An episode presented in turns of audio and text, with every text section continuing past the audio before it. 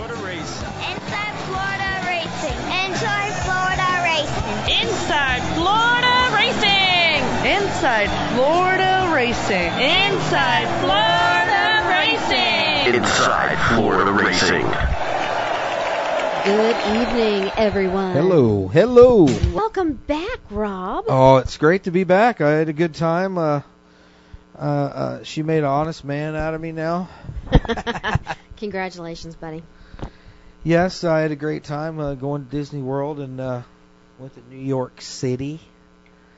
Um, it's funny, I went to New York City, and one of the places I went to was down in Wall Street at the Stock Exchange. And outside the Stock Exchange, they've got two armed with like A R fifteen uh, officers, New York City cops, mm-hmm. standing there, you know, all garbed up, and nobody's going up there to talk to those two guys. They're like up on three steps, and uh, everybody's walking around. I tell Brittany, I said, I-, I want you to get a picture of me talking to these guys. So I go up there and I said, uh, you guys let me come up there and get a picture with you without like shooting me? They said, sure, sure. So I went up there and got a picture with him, and it was funny. One of the guys races cars up there. Really? And uh, what do you think we started talking about? He started telling me about the bolts and the crate motors. Really? Yeah, he started telling me all about the they, they got the we got the bolts for the crate motors and everything up here. You just can't get away from the motors. No, that was just can funny you? That you know all the way up there in New York City, and he said that he'd let me he'd let me uh, take pictures with him because my sunglasses were Dale Earnhardt number three glasses. Mm-hmm. So it was cool. In the middle of New York City, there's actually, you know, racers there. You know, so I told him about the website and everything. He said he's going to check it out. So uh, cool. If the officer's listening there, how you doing? Hope you didn't have to shoot anybody with them guns. No, I asked them what that was all about. They said since nine eleven they do that there at the Stock Exchange. Mm-hmm. It's armed, and things are really busy in New York. Too busy for a guy from Florida. People get in your space. You know how we don't like Didn't people. Like that, in, yeah. We don't like people invading our space. Like we can't get too close to Jack over there without him freaking out. Uh, he wouldn't bode well in New York City either. I lived in New York City, dude. Uh, that's why you got out of there. Where'd you live in New York City? I lived for a year, um, right off Times Square. I mean, like wow. just just three blocks, two or three blocks off of Times Square. You know what you don't see in New York City is is like fat, obese people. There's no fat, obese people. Everybody's in pretty good shape there. They can I actually, walk. I actually enjoyed it. I mean, it, it was, um, of course, I was young. What did you do there when you were? I was going to school at the time in uh, in, in New York, right right off of uh, Broadway and, and forty-second. New York University. Yeah, it was it was amazing. You know, it was the most the one of the most amazing things that I remember from that psycho whole deal. Two things: one, going up on the roof every evening about sundown time. Going up on the roof, ten, twelve yeah, stories up. I got you. And uh, the oh, other thing, that like... the weirdest thing was, we're right across from the theater district, right across the street from this whole line of, of, of theaters there on Broadway. Mm-hmm. And here comes all the limos and all the rich people and all the people, tourists coming in all dressed up and all decked out. They come in, they let all these people out. They go into movie theaters. They come, or the movie theaters, they go in the, in the plays.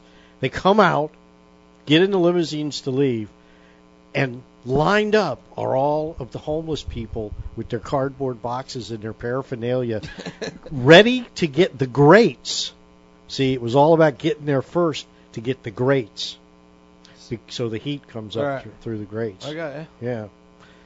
Subway grates. Bizarre. There's, it, it's always nice and warm down there. Yeah, or you're sitting in a restaurant. You're sitting in a restaurant on eighth Avenue, and all of a sudden the, you think there's an earthquake coming, you know. It's, it's just the subway going through underneath you, you know. It is a strange place, uh, there's no doubt. Um, no room for any racetracks there in New York City, but uh, uh, definitely an experience. If you've never been there before, I'll say it's, to anybody. It's on my go. list. I'd like to go and do a weekend up there. You've got to go, and you've got to do at least three days so you can see So everything. much to see, so much to see. Take a good pair of shoes that are comfortable. Don't worry about how they look. That's how that's how you can actually tell a New Yorker. When you stand and you look at somebody and you're wondering, are they from here or not, just look at their shoes. If they've got new shoes on, because all the tourists that come wear new shoes on, if they've got new shoes on, chances are they're not a New Yorker, because New Yorkers wear good shoes, they break them in, and they wear them for a long time. Okay. Anyways, had a good time, but I missed all the racing. Uh, you guys did a great show. Rex had a good time.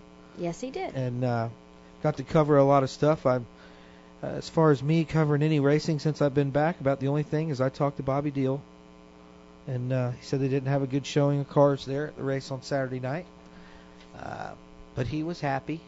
He was uh, in a good mood. And uh, I believe that they're going to have a, uh, a super late model race that's going to be coming up in May that they weren't supposed to have. So be looking for that. I'm sure we'll talk to Bobby before then, and we'll find out when that is. And just hopefully, Jack from Jam tells me that my motor will be done at the end of the week, so we can plan on putting it in next Saturday. So I'm excited. Well, that's good. What's been going on here, C C, since I've been gone? um, I'm exhausted. We had uh, Kicks Country's Country Fest yesterday, so it was twelve hours of running up and down stage and out in the heat, and uh, we had a great turnout at one point. There there was easily over thirteen thousand people there, and so it was a very long, hot day, but a lot of fun. Um, the guys from Little Texas were great, and that's been about it. I haven't really been to any races. I went out for a couple hours to uh, Charlotte Saturday night to pass out some free Country Fest tickets, and then I went home to try to get some sleep to get ready for Country Fest. Jack, did you go to any races over the weekend? Uh, actually, we went to East Bay Raceway. We went to East Bay Raceway Park on uh, Saturday yes. night. How was that? Tell me about it. Well, that, that was the makeup, correct? That was the makeup. Yes, it was. Um, and Sean didn't fare well from what I've seen. They had a, a packed house. A packed house. I was, the place was full.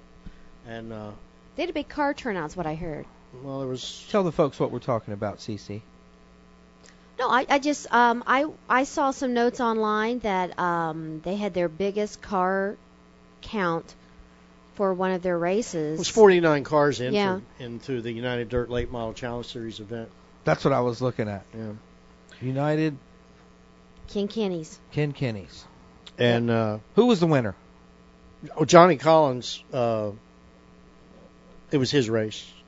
You know what today is, don't you? He it? took he took the lead. Uh, he went. He came from about six six six spot pretty early on, and uh, they couldn't catch him. You know what today is, don't you? What is today? It's the end of the month. Oh, I know that. You know what that oh, means. I'm fully aware of that. You know what that means, yeah, don't you? I'm fully aware. We have to start thinking again about a new driver of the month. Well, as so, East, uh, as always, East Bay was extremely, uh, I'll tell you, uh, very, very exciting place to go to always. I mean, it, it, it never fails to, uh, they provide entertainment. There's no doubt about it. Um, Gene Lasker. He could still, he's he, Mean Gene. As a matter of fact, I believe he may be on uh, Real Racing U S A this Thursday night with Scott McAllister on uh, his uh, Southeast Dirt Weekly. I believe he's going to try to get Gene on.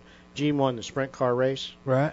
And uh, we were in the press, uh, the, the turn for media joint over there because uh, we were doing some stuff with T V Showcaster, who was at uh, tele. They were making... Uh, filming the event for later telecasts, and um, we see uh, I said I pointed out to Bill Green, who was calling that thing for T V Showcast, and I said um, Gene Lasker's on the ground down there right in front of the, just down from the flag stand a little bit after the winner's circle thing, because he was pumped. Yeah, I mean, you know, it was a tough tough race. He won without a wing.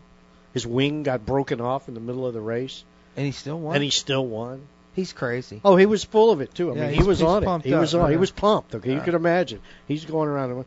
Next thing you know, well, apparently, not apparently, he did. Somebody decided to go after him. What are you talking about, physically? Come on now, Gene's an outlaw. Oh, yeah, he's got a lot of brothers. I'm telling you. It was, it was uh, a little bit exciting there for uh, You're not going to mess with Gene Lasker. And t- you will not come that was crazy. To East Bay Raceway. Somebody was crazy. And mess with Gene Lasker. I mean, even if you can take him, man, he's got a lot of brothers. I asked the police officer who had the gentleman in the car, and she, she said uh, that, no, they weren't going to uh, take him to jail because it was a misdemeanor battery, and uh, they didn't do that unless somebody pressed charges. So how silly is that? But it did cause Todd Hutto. I told him I was going to say this. It did cause Todd Hutto and the guys to decide not to have their uh, halftime tug-of-war pull out of the front straight. Oh. Well, that's, that's terrible.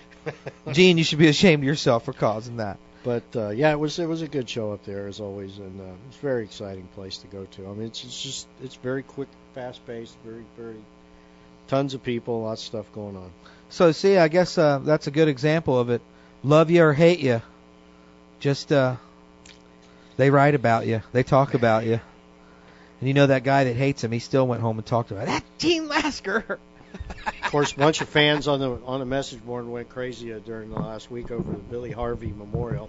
Some folks didn't think Billy Harvey uh, should have, didn't think he warranted a uh, uh, memorial race. Billy, of course, was involved uh, in some things back in the uh, eighties or nineties or whatever, and uh, with the law, and, and they didn't feel that. But, you know, it really made me think. What do you think, Rob? I mean, it's kind of like the old thing with baseball and Pete Rose, you know? Does, yeah. Uh, you know, uh, does, uh, does you gotta, are, you, are you giving the guy a memorial race award a race because of um, of his what he did while he was a race car driver, or does the other stuff get in the way? Well, you know, at that time and in those years, you Jeff know, Choquette I, won the race, by the way. Oh, okay. Yeah. Yeah. On the other thing that you were talking about, uh, that's that's a thing that we you'd have to do a show on and talk to some of to some of those individuals that were at that time. But actually, you have to look at somebody's. Uh, if you're going to talk about racing and what they did in racing, then uh, they were still driving, and it was still, you know, uh, that kind of a deal. So, you know, you asked me what I think. I I think that the guy should, you know. Be, be able to, they should be able to have this uh, absolutely you know, well they did and, you know because uh, guys get in trouble all the time. There have been guys in, in NASCAR and guys in uh, N H R A that you know have uh, gotten in trouble. Junior uh, Johnson Jeff, Jeff Jeff Gordon's uh, owner uh, uh, there Ray Everham he not Ray Everham I'm losing my mind the guy that owns his car yeah. what's his name yeah. yeah you know what I'm talking about the DuPont guy the DuPont family what's up there they they had issues and uh whatever they were, I mean, they, they let them go to the side, and there was, uh, I remember uh, one of the N H R A guys had issues, you know, and they still raced, and they still got to keep their awards, so um, I don't even know what, what he what happened to him. I'm, I'm speaking, you're, you're talking about, I don't even know what happened to him uh, actually in those days, what kind of trouble he got in. I'm really not familiar with that part, but as far as his uh, driving talent. Well, go, just about everything that was, went on in Florida during the nineteen eighties was influenced by cocaine one way or the other. I don't think there's a business, an industry, probably not a family who didn't have something going on with that in one way or another, benefiting from it one way or another. There was a time in the nineteen eighties when the banks, they did this, this little thing, and they took all this money in, and they ran it through these machines. They couldn't find a twenty dollar bill without traces of cocaine on it. Really? Yes. So that must have been what he got in trouble for. Um, and uh, not saying there's actually anything right with that. I was just saying, you know... What the hell? No, you know? no, and I see what you're saying, and uh, you know, and in they a lot of have cases, a memorial for him. They did. Jeff Choquette won the race. Well, there you go. And uh, I don't think uh, tonight. Why, is there some people that are mad about it? Yeah, there were some people that thought it was kind of dumb. Um, that was their opinion, and you know, of course, they voiced that opinion. I don't know. You know what opinions are like. Everybody has one. What do we got here? Well. Uh, what we actually have here today is uh, David Pollan Junior Yeah, well, David made his, uh, I'm not sure if it was his first race ever on dirt, but um, it may have been. We'll ask him. But it was if, if it wasn't his first one, it was certainly his best outing on dirt. Uh, he, of course, is David's uh, one of the fast car or fast truck, uh, fast truck graduates of Bobby Deal's Fast Truck Racing Series. Right. Race late models after that, super late models, and uh, has gone over to the dirt side. What's he racing on dirt? We'll find out. With the United Dirt Late Model Challenge oh, okay. Series. Good run he had. Okay, yeah, that name does look familiar. Now, speaking about Sean Smith, your buddy. Yes. I'm family now. He almost. We're family now. He almost, were it not for the quick response by East Bay officials and safety members, he would have entered the Rich Pratt steering wheel throwing contest. Now, really? Now, I, I see here that uh, Rich actually finished fourth and Sean finished twenty-first. So what happened? Sean was running up front. He was running in, like, uh, I don't know exactly where, somewhere around fifth or sixth. And uh, he felt, uh, I believe it was Mark Whitener. I'm, I'm pretty sure that's who his uh, ire was directed at. But uh, he felt that uh, he got spun unceremoniously, uh, I guess. And uh, what did he throw? Oh. He'd have probably thrown a fist. No, it was the Sean show. Trust me. I got about ten pictures of it. Oh, cool. Oh, yeah. Well, you know, Sean is... We need the video of it. Sean's a big boy, and, uh, you know, uh, he's very nice most of the time, mm-hmm. so they must have really made him mad. Oh, he was very mad. Because you guys have never seen him upset. That's right. That's what I was saying. You've probably never even seen him mad, but, you know, when you're winning all the time, he won so much last year. It added some spice late in the race. So they didn't disqualify him or anything like that? No, his car was tore up. It had to be towed off. Okay. Yeah. Well, that's good. I, I, I'm glad they allow, you know, a little bit of a show out there, because all these guys that are racing in Ken Kenny's deal, he's got a bunch of showmen in there. He's got some real good guys that can be the show. Why is Johnny K driving a thirty-six car? Is that his car number? No, uh, his is forty-eight. He's probably driving one of what's-his-name's uh, vehicles from down there in Miami. What's what's the guy's name? Harris? Uh, Not Harris. thirty-six, uh, Cece. Yes. thirty-six, the, the, the thirty-six car. Whose car is that? Uh, John, anyway, uh, Johnny Cake won the late model race down in Charlotte. Uh, Cody Pitts came in second. Imagine that. Let me ask you something. Didn't we have a late model driver with the last name of K O C H? Yes. He was racing on T V in the ARCA race. Blake? I think it's somebody different. With the same last name, huh? Blake. I can't remember the first name. Scott, uh, Scott uh, Grossenbacher won up at uh, Citrus. Now, they had twenty super late models up there for their, their deal, and they uh, Scotty won. Well, all right, Scott Grossenbacher, I like to hear that. Uh, on the show, the next person on the show, go ahead, Cece. Well, we're going to have Todd Schmidt from the T B A R A. He's going to be on with us. Looking forward to you know, talking I, with him. I'm sure Jack's going to love to hear this. Todd is somebody else that I've known for many years. What a surprise. Well, as a matter of fact, not only did he do uh, some of these, uh, you know, not only being the crew chief there and all this other stuff with mm-hmm. Blaze Martin that he's done, setting his car up and these other things, he's he was real good friends with my first motor builder, J R Akins, that used to build my motors when I ran the Florida Pro Series. And uh, when uh, Dave Fletcher was over at Speed World there uh, last year, Todd was working there before yeah. he went over there to see with... Uh, With David Steele.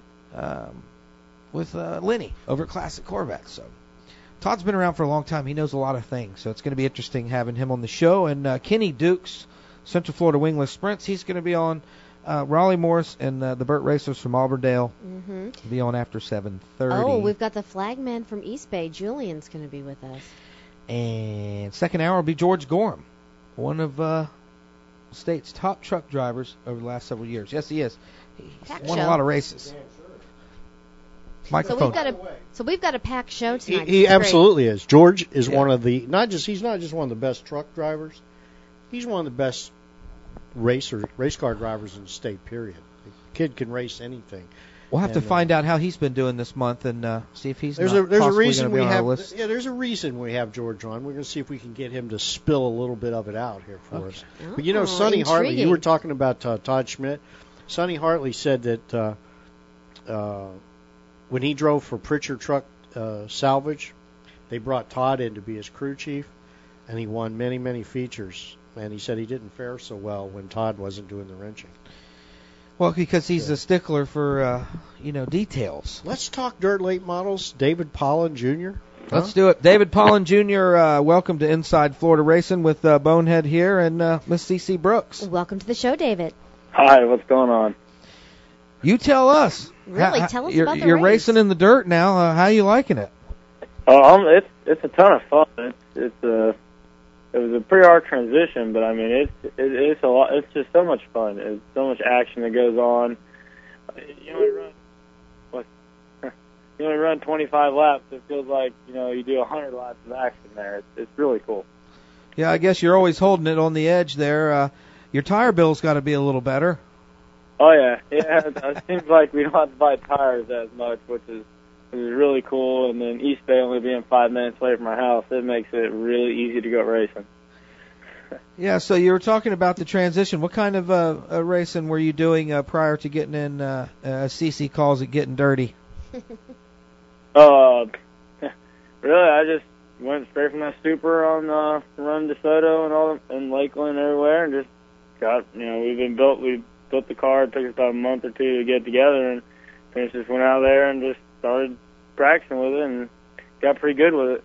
Well, David, what brought on this change of wanting to go from asphalt to dirt? Well, I only really wanted to run DeSoto and Lakeland this year, and it seems like we we had a, like a six or seven week break between races at DeSoto, and Lakeland doesn't start till, you know, our first race there until June.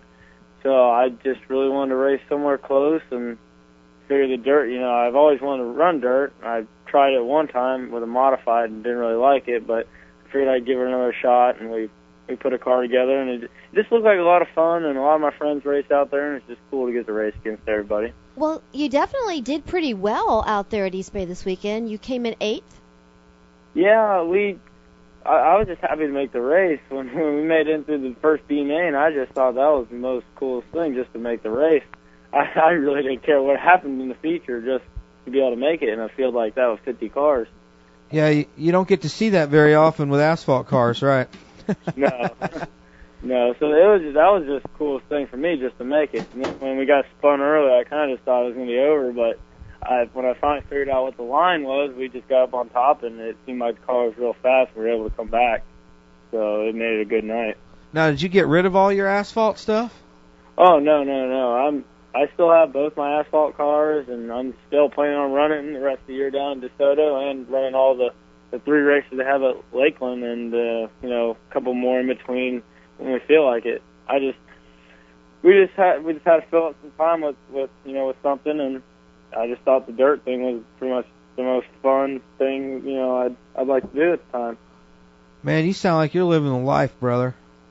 Oh, yeah. yeah. I think Bonehead's jealous. Yeah, especially right now. He hasn't been able to race in a while, so uh, I think he's jonesing. Now, is are you going to try to maybe travel and do any of the other United Dirt Late Model races, or are you just going to stick to dirt at East Bay?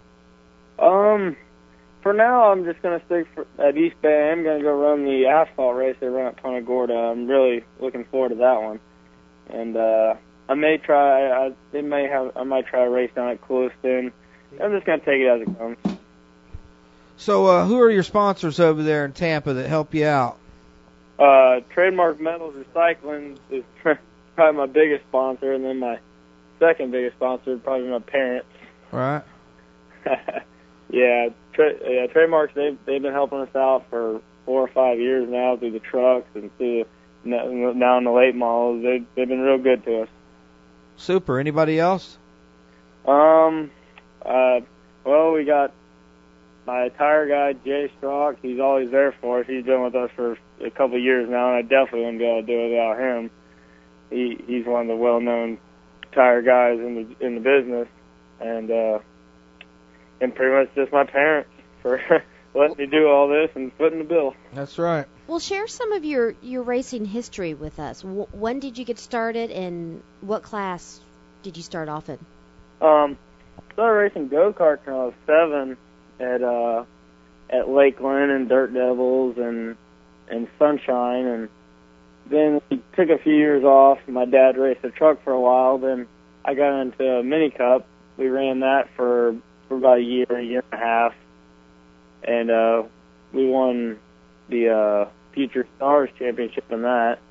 Then once I, then my dad let me start driving his truck, and then from there, I was hooked. he, he definitely made a mistake and let me drive the truck, because that's what got it all started. And we ran, like I said, DeSoto. We ran that series, and the next following year, we ran the Fast Truck Series, and we had pretty good success. We, I think we finished fifth in points in both, and uh, then we got into the Super, and we just haven't really won too many races, but we're we're getting there. We're getting close. We I think we've done everything but win down at DeSoto. Well, do you like the challenge of, of driving a Super? Oh yeah, yeah. It's it's it's. I think it's one of the most competitive classes there is, because everybody's everybody's got the same stuff, same equipment.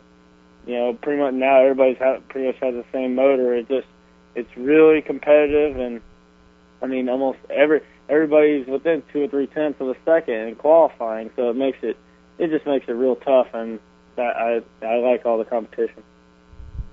Yeah, well, you know, racing in Florida, all you got to do is hang out in the back and wait for the end of the race, because there's always lots of wrecks, always yeah. people tearing cars up, and uh, the dirt's no different, huh? Well, I don't know about that.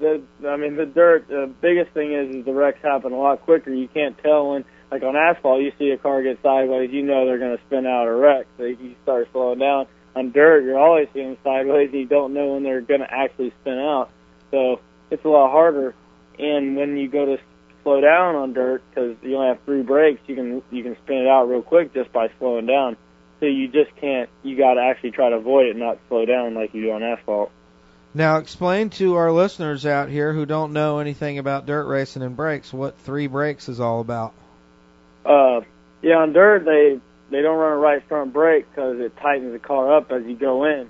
And you want it to actually loosen up the car, so when you only have the left front pulling, it it like it locks and it actually pull. It will pull the back end around, which will, if we're loosening up asphalt, you can't do that. You got to have as much stopping power as you can, so you got to run both front brakes. Well, there you have it, Cece. Do you understand that? I understood. Hey, David, did you have a problem?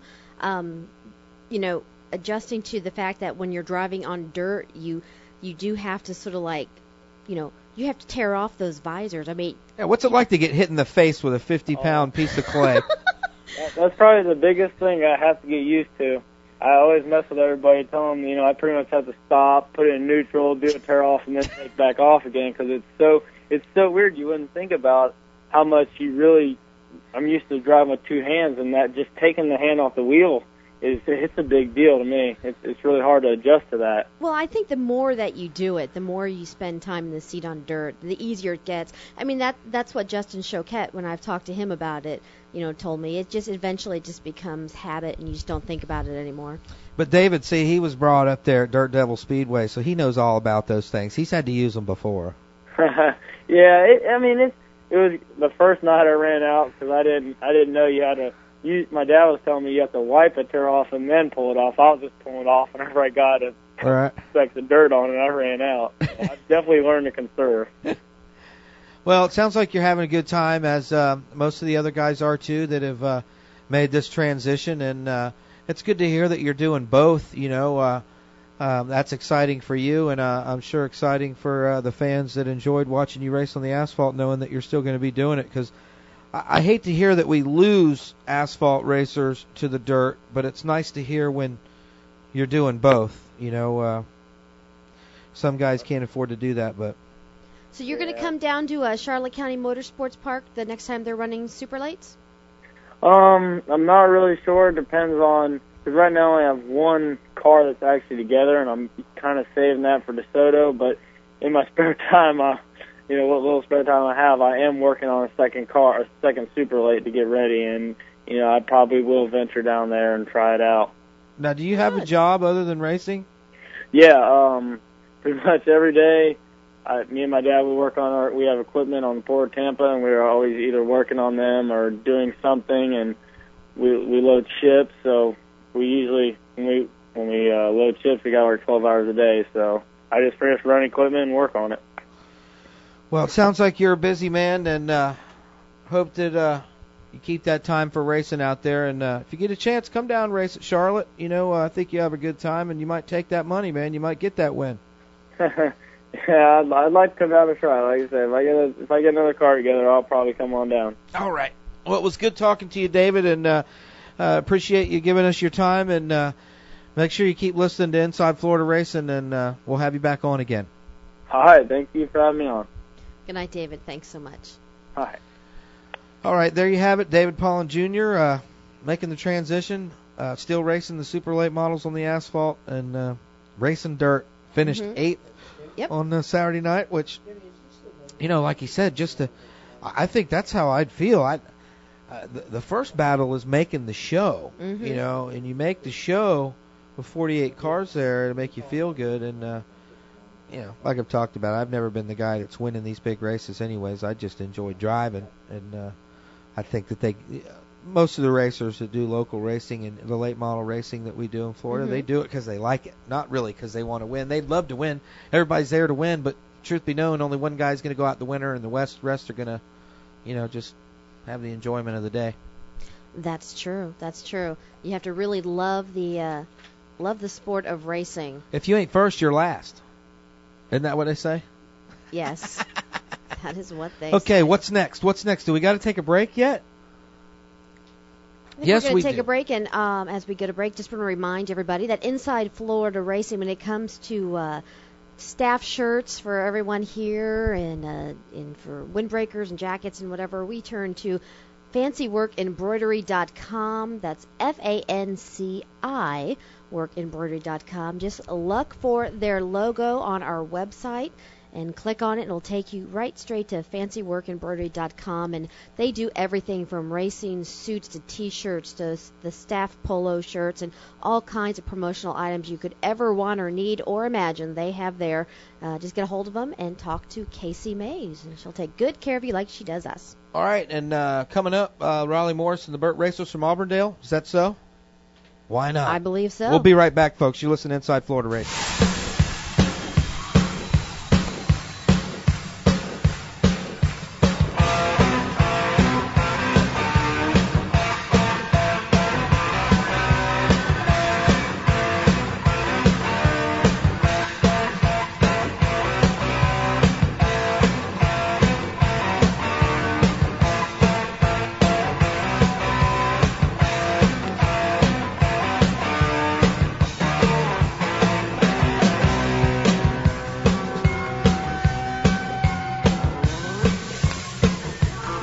The United Dirt Late Model Challenge Series. Don't miss your chance to be a part of auto racing history. The United Dirt Late Model Challenge Series offers fast and exciting dirt late model racing throughout Florida, Georgia, and Alabama in two thousand eight. The United Dirt Late Model Challenge Series is coming to a track near you soon. Check it out. United Dirt Late Models dot com. The United Dirt Late Model Challenge Series. Sponsored by Central Mobile Homes Incorporated and Central Sheds and Trailers. Homes America. The United Dirt Late Model Challenge Series. The following is a presentation of Real Racing U S A. This is Joe Irwin. And this is Wayne Jefferson. From Jefferson Irwin Racing. And you're listening to Real Racing U S A. Hi, this is Tate Pierce, the driver of the number eighty-one Chevy Monte Carlo Timbrink Underground Special, and we're live on Real Racing U S A.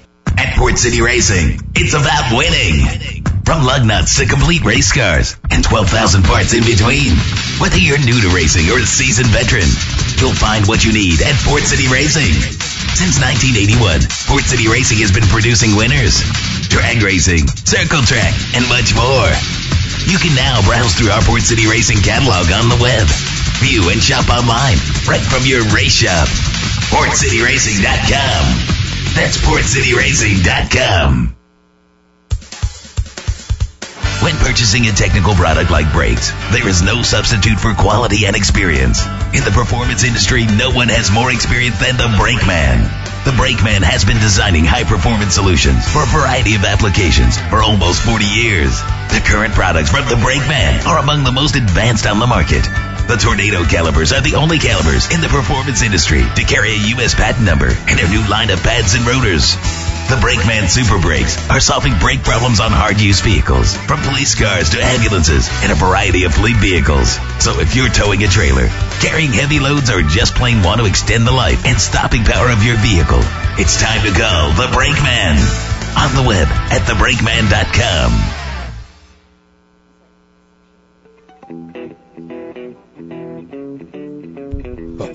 Okay. All right, folks. We're back. Uh, yeah. Inside Florida Racing. Uh, that was a, quick, Jack. We got a great show, Rob. A lot of interesting people we're going to get to this evening. And um, Rob, somebody you missed, somebody, Cece, he, he missed last week. Oh, maybe. I don't think he was here when, uh, no, he wasn't here. He missed it. The Speaking. racers took over over at Putnam. Some people, because Putnam has just had oh, yeah. had management ownership mm-hmm. issues for year after year for a number for, of years. For ten years. Well, yeah, so so the, the racers got together. We talked to Bill Fisher, who's uh, one of the, the main players in the, the new game. And uh, we talked to him last week on the show, and uh, uh, we asked him if he'd come back this week because they had a meeting over the weekend to kind of finalize everything. Was oh, that's that? right. They were going to decide right. like who was going to. So we have Bill Fisher from Putnam County Speedway back on the line with us to give us an update. Bill Fisher, uh, Rob Elting, and uh, C C Brooks, how are you? Hi, Bill. Welcome back to the show. Thank you very much. How are you all this evening? Beautiful. We're Beautiful. Doing well. Uh, so what happened over the weekend? Yeah, they just filled me in on this. I wasn't here last week, and uh, I'm familiar with the uh, situations that have been going out there for many years. And uh, I think it. Uh, I think this might be a thing to come. Maybe drivers might start taking over tracks everywhere. Well, I don't know about that, but uh, I will tell you Putnam County Speedway is back. I mean, we are coming back like gangbusters. Uh, I was very, very pleased and surprised yesterday. Actually, yesterday, history was made in North Florida stock car racing. Uh, over one hundred guys affiliated with stock car teams were present at our meeting, and I chaired the meeting, sort of, between me and a fellow named Mike Butka. Now, Mike and his future father-in-law, Clarence, are major players in this program down there.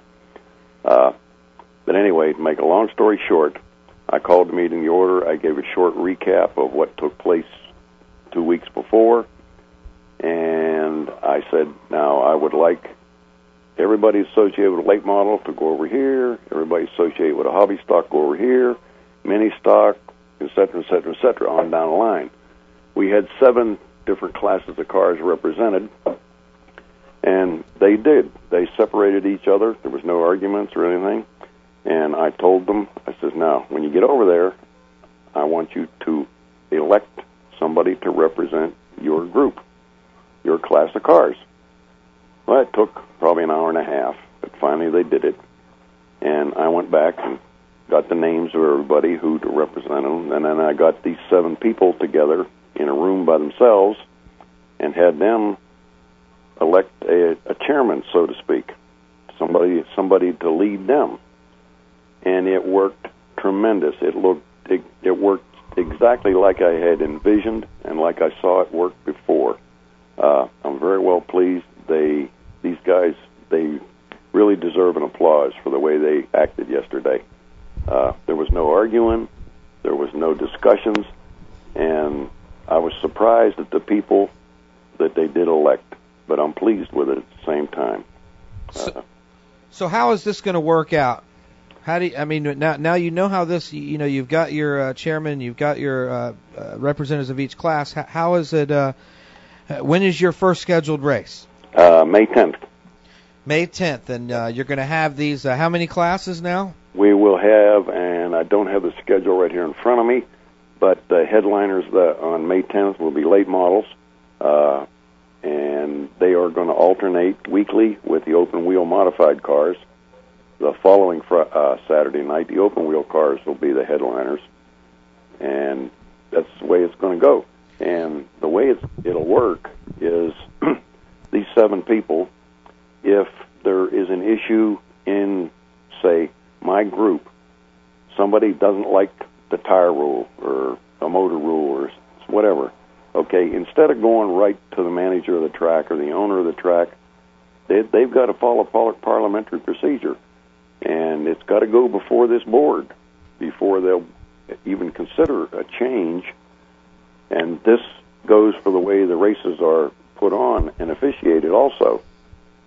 Uh, and it's to follow a chain of command, more, to, more or less. And in the top of this chain of command will be Mike Butka and Clarence. And I expect them to be more or less like a benevolent dictator. Uh They will have the final say uh, on if something is changed. And as far as maybe a discipline problem, which very rarely happens in a dirt track, uh, this group will have to met out whatever punishment they deem necessary, be it a fine, suspension, or whatever. Uh, and that, that's that's it in a nutshell. It's kind of like our... our wonderful federal government works with the dictator having a veto to be able to sign off on it, say yes or no. Uh, I might sound a little sarc- sarcastic about that, but I'm kind of upset with our Fed right now. Uh, with what?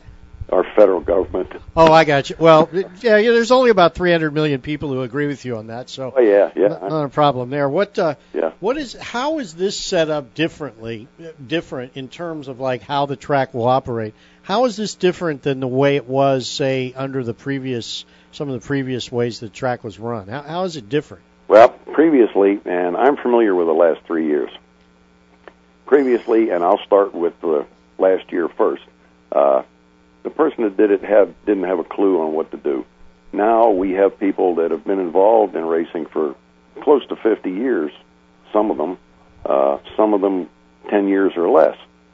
But they know what's supposed to be done. They know that the racers have to be treated, treated fairly, and the rules have to be enforced. And that was the consensus of everybody yesterday. That was one of the things that everybody said. We want to be treated fairly. We do not want to be lied to. Uh, if you post a purse, by all means pay it. Don't cut our purse. Because, face it, racers don't make any money. I mean, some of them are lucky if they got gas money to go home. Why cut it in half? I mean, uh, and when you do that, the cars will come and the fans will follow the cars. That's my theory, and it works. So... what else can I tell you? So, uh, so who who actually owns this um, dictatorship, if you will? Okay. Well, who actually owns the physical track? Is well, what yeah, you're saying, that's right? what I'm saying. Who who owns the racetrack? The track is owned by a gentleman named Phil Genovar from uh, Saint Augustine, Florida. He owns the real estate. How'd you get him to agree he, with this uh, deal? He, beg your pardon? How'd you guys get him to agree with this? Because it sounds like. Uh, Yeah, I, I think that it has a lot of pros and cons. I'm sure you've had them coming at you, but uh, go oh, ahead yeah. and okay. It's it's very simple how we got him to agree with it. Uh, he's making a mortgage payment on this thirty-nine acres of land every month, and it's sitting stale, getting stale, sitting there. So I approached Mister Genovar and I told him what my idea was, and he says, "Well, see if you can put it together, and we'll talk." Okay, then up comes Mike Butka and Clarence, and they want to be involved, but they want to be a major investor, and they are. Uh, they have relocated from the Sebring area to Palatka at this time. They are presently at the racetrack, living there, and I think they were going today to get the electric and everything turned on and apply for their licenses and do everything they got to do. Uh, but they have stated that they want the drivers and the car owners to actually come up with the way to make it successful. And if there's something there that would be derogatory to what they want, why then, of course, they'll they'll put the kibosh on it. But I don't expect that to happen. Well, here's my next question for you, and, and this sure, is sort of a big thing here. What is your marketing plan? How are you going to promote this track and get fans back there in the stands so the track is financially successful and can it, continue to stay open? Gonna, it's going to be a slow, long process. It's not going to happen overnight. Everybody is aware of that. Now, we're having a media, a media day this coming Saturday down there, and there's going to be hot dogs, hamburgers, and all the stuff that goes with it. And well, there'll be some race cars there. I don't know if we'll be able to put any on the track. Uh, at this time, we are touching base with all the local newspapers. We have a gentleman who is very well-versed in marketing. He's in the sales business, uh, and he has been beating the bushes. And believe it or not, he already has sponsors for one or two classes. He uh-huh. has uh, sold I don't know how many advertising signs on the building. Uh We made a deal with the Penny Saver. We're going to have an ad in it, which will be in three counties. And I understand it's going to be a clip type of ad with a discount uh, general admission, and which brings up another point. I'm not afraid to give away free passes to the racetrack. Well, that's great, because my next thing I wanted to suggest with you, since I, I, I work in radio. All right, and I'll tell you why. I'll give away free passes, and so will Mike and Clarence, because you've got seating for four forty-five hundred people in the grandstands. If you got an empty seat. That empty seat does not go to the concession stand. And the concession stand, frankly, is where the profit is made on a racetrack. Oh, that's, and I'm in agreement with you there. Yeah. But what I'd like to suggest to you is this. Contact all the radio stations in the area that you want to draw fans from.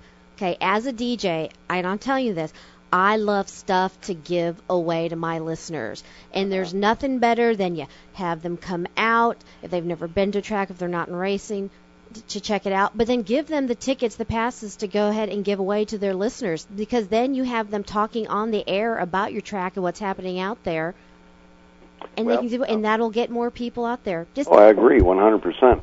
Now, uh, here's an example of how Putnam County Speedway has not been promoted.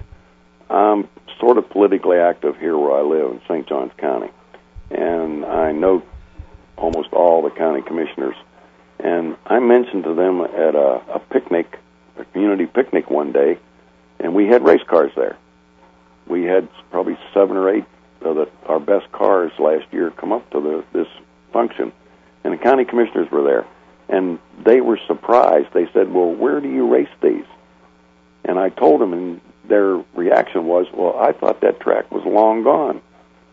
They thought it didn't exist anymore. Well, now, we are working, we are approaching and trying to get radio stations. We're trying to get some airtime. Uh, I'd like to have a remote broadcast. Well, you know what? And, and, and live broadcasts are great, but I'll tell you what, they cost a lot of money. You're better off initially just um, inviting the different D Js out and, and giving them a lot of free tickets to give away on the air. Um, but unfortunately, you know, we have to move on right now, Bill. We got to go. I, I wish you the best of luck, and um, and we're going to keep checking back with you and on the progress of the track and your new. Somebody from there. That racetrack you need to put in charge of keeping in contact with us and posting on our well, message board things idea. that are going yeah. on. Well, we talked to Bill. Bill, yeah. Bill, Bill. Uh, we'll, we'll we'll talk to you again before uh, next Monday night, and uh, you know, as long as you guys keep making progress, keep wanting to get the information out, we'll keep uh, helping you do that, man. Uh-huh. Yeah, I want to see you get that place open. So do I. All right, May tenth. Okay, thank you very much. All right, All right folks, uh, May tenth uh, will be the opening there at Putnam County Speedway, and the racers are in charge, uh, but there is a dictator, so be careful. And his name's Dick Butkus. Is that what his name? No. What was his name? Uh, Mike Butka. Mike Butka. Yeah, but I actually thought the same thing, I did Rob, too. So when he said that, I'm level. picturing some big, huge okay, guy. Okay, we're going with... to break now. Oh, We'll you're, be back. Uh, you're listening to Inside Florida Racing.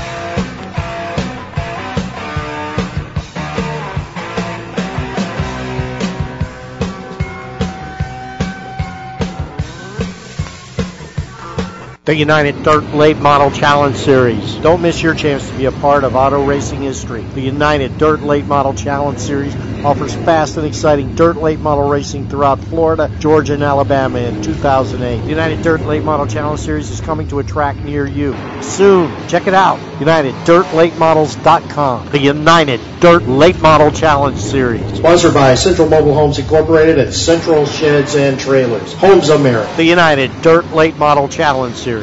The following is a presentation of Real Racing U S A. This is Joe Irwin.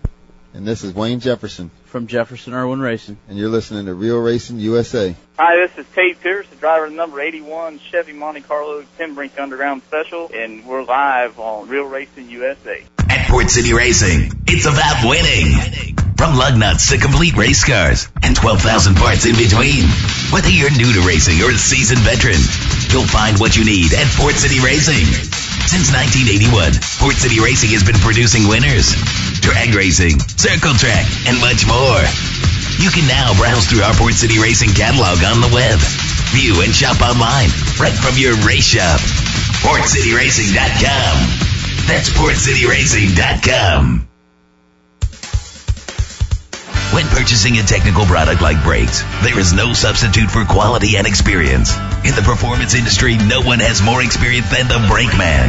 The brake man has been designing high-performance solutions for a variety of applications for almost forty years. The current products from the brake man are among the most advanced on the market.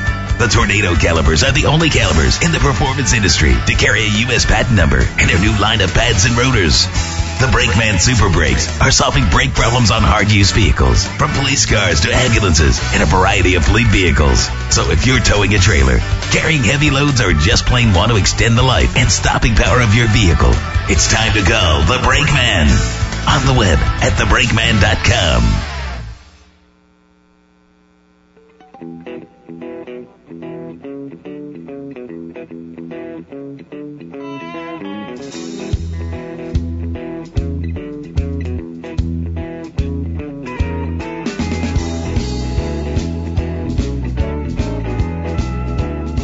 Check, check, check, check, check. Inside Florida Racing, folks, we're back. It's uh, Rob Elting, uh, a k a. Bonehead. By the way, Rob, it is glad, I'm glad you're back, man, and, and I hope, uh, I, I know you're just going to have so much fun now. Now that you have to stay home, you can't go out and uh, make a fool of yourself out What's in public anymore. Because you're married Well, I've now. changed anyways. I don't do any of that stuff. I'm, I'm very low-key. It's amazing how when you do have a kid, it kind of low-keys you out big time and makes you, like, boring. Actually has something to do with responsibility, doesn't it? Let's talk sprint cars, man. Sprint I cars. I love to talk sprint cars. Kenny Dukes, Central Florida Wingless Sprints. What are you doing? Hey, guys. How's it going? It's going great. Um, Bonehead here and C C Brooks. Welcome to the show. Awesome. Thank you very much. Thank you very much. Talk to us a little bit about the uh, Central Florida Wingless Sprints and how they're doing and how you're doing with them uh, this year so far. Well, guys, we seem to be moving along pretty good. We were a little slow in the beginning, you know, starting, trying to, you know, we got so many different organizations here at one time. But we're actually making some head ground here and uh, moving right ahead. We just finished up a race up in Citrus County. Uh, we started twenty-two in the feature with DuPont winning it, and uh, that was a memorial race that we were doing for Bill Runyon. You know, he passed away here not too long ago. Right. So, uh, yeah, we had a great showing up there. A lot of the guys from the T B R A, Lenny, and everybody else came up, and it was it was a quite awesome show. There's no doubt about it. Everybody still keeps raving about it, so... Hopefully we're going to have many more coming on like this. Uh, we are looking for, you know, of course, new sponsors and everything else to make this thing grow as each day as we go along, as we try to implement something new into the organization. And, uh, you know, we're just trying to take it one day at a time right now. But I think we're moving progressively in the right direction and uh, hopefully to revive sprint car racing in the South again. Oh, that's a great idea. I'm just curious, Kenny. I, I don't know much about um The, the Central Florida Wingless Sprints. Do you drive in this series also? Actually, I retired from driving, and I just help out. I'm co-promoter with Carla Rudolph. Okay. She's uh, actually the president of the association and everything, her and Mike. And uh, I just came on as a co-promoter, and I'm also the sponsor of the series. Okay. So, yeah, we run along with that way. But I have uh, one car that I'm actually still running. I sponsor one with Jimmy Alvis in the T B R A. Help him out some stuff on his car, but I actually, myself, have the U S Army car. Now, Jimmy Alvis has been racing forever.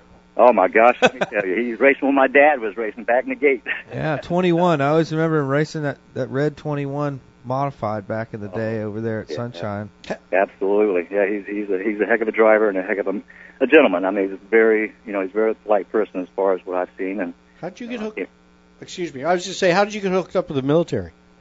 I got hooked up with them. I had actually...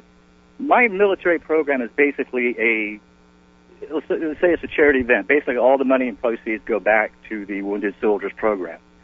So it's not really, per se, a sponsorship from the military. I mean, they actually do give me some, but it's not like it's a big amount of anything. But, you know, I'm not looking for anything out of that because what I do with that situation is, uh, you know, I started it off in the beginning. It was a charity event, trying to help the soldiers and stuff that are over in Iraq. So deal with the daily pressures here. And can you tell me more about about the organization and what, what they do for the soldiers? Well, actually, they've just started the Wounded Soldier program here. Uh, it's been out for probably about four, four and a half months now. And it's basically soldiers that goes over, and if they get injured, they lose limbs, they lose, uh, you know, eyesight or whatever. The funding is to help implement cost coverages of having, you know, static, uh, prosthetic legs and stuff put back on and arms and, and to uh, rehabilitate. That's a wonderful program. Uh, yeah, that's what it's all about. I mean, those guys do so much. You know, the guys and gals over there, they do mm-hmm. so much for us every day in and out that we just do not realize. And I just, to myself, I just personally believe that, um, you know, the more that we can do for them, the better it is for everybody. Now, now, now, Kenny, I think uh, something that you might ought to get implemented from the Army is maybe get a couple guns and mount them up on the wing. I'm sure Jimmy could. oh, there's they're wingless. Excuse me, up on the they just mount them we to the top. Yeah, yeah, absolutely. Because Jimmy's a good enough driver that as he's driving, he could take out some tires as he's driving. He I mean, that would, take out a few of them. I'm sure he could. Yeah, there's no doubt about it. That'd be interesting to see. Yeah, I mean, that would something we need to put back in sprint car a little bit. No, it might help it. no, no, no. Wait, Not wait a minute now. Violence. We we got young kids that are coming to watch these races. Imagine this. We're using wiffle balls. Wiffle balls. um, you know what? This is something new though. Is that if they took these sprint cars and did mount some stuff on them, let me tell you, these guys could zoom in, do the dat dat dat dat dat dat dat, and take a left-hand turn and be out of there in no time. oh, yeah. It's making a definitely increase the uh, popularity for the fans to come see us. It's adding a whole new dimension. Yeah, I mean, it's great advertising for the Army, and uh, I'm sure that uh, they're enjoying it. You know, the Army guys to be affiliated with uh, anything uh, racing, because those guys are all normal people just like us that are over there. That's the unfortunate thing, is they're over there just like us, and they're having to give their lives. And um well, I was just in New York City at one of the big churches down there, and uh, they have all these ribbons tied on this um, picket fence outside. And Yellow I wondered ones. What it was, and when I went up there, it was all uh, family members that have been lost in, in, uh, over there. And yeah, uh, it's it, amazing it, how many are there. Mm-hmm. It's pretty bad. I'm, uh, my son was over there. He went over from day one. Uh, he spent eighteen months there with the eighty-second Airborne. And just some of the things that he was telling me about when he came back, it just... it's heartbreaking. I mean, it really is, you know, to, to think that these guys have to put themselves to uh, the things they have to, and then most of the ridicule they get when they get back to the States. It, it, you know, things have not changed pretty much since World War One, I, I guess, as far as being held by the public about, about things. But it's like I tell the public, you know, when uh, nine eleven happened, the world stood still. I mean, then everybody was on the bandwagon, wanting to, you know, to support the military, support the military. And then, then as it calmed down, then we get to the pressures of people just kind of forgot about it, put it on the wayside or put it on the back burner because of, you know, just, just obligations to family and, you know, uh, and just being in life itself. Yeah, uh, can't concentrate on everything, but I don't know. I just felt it. Uh, I felt the need for it, and I talked to the guys at the military, uh, to the Army, and talked to them. Took my whole program to them, and it was very well accepted. Well, that's so, great. It does great. It's at least getting the word out there and maybe uh, collecting uh, extra funds to uh, help these guys with these prosthetic well, legs and stuff. That's what we try to do, you know, with the race car, with the money that I make with the car, whatever proceeds it makes, then we're actually having new T-shirts and stuff made up. So a T-shirt sells any kind of, uh, that the car can do. I mean, even special appearances, whatever the car makes, goes right back to them. I mean, we keep absolutely nothing. So well, it's, the car is supported by, uh, it's actually supported by Ernie Hare, Ernie Hare Ford. All right, in Tampa. Tampa. Uh, yeah, and the big supporter is um, Big Dog Motorcycles of Tampa. So they're, uh, they put in a lot into it, too, and making some big efforts here. And they've got some new programs coming up this in the next month or two here. They're actually going to be doing some charity event rides, and we're going to have the race cars and stuff over there at the stores. And, you know, and the charity event ride is going to also be for all the money going back to the soldiers themselves. Oh, that's great. Now, if they can. You, you mentioned that um, they had a race up at Citrus. Yeah. Now, is... is Is that is that the only track y'all race at, or no, do you travel? No, we travel around. Actually, we go uh, several different places. We've been going to Lake City, Citrus. Uh, we've got a race coming up in Orlando on the twenty-third of May here. This is going to be the Rusty Dixon Memorial.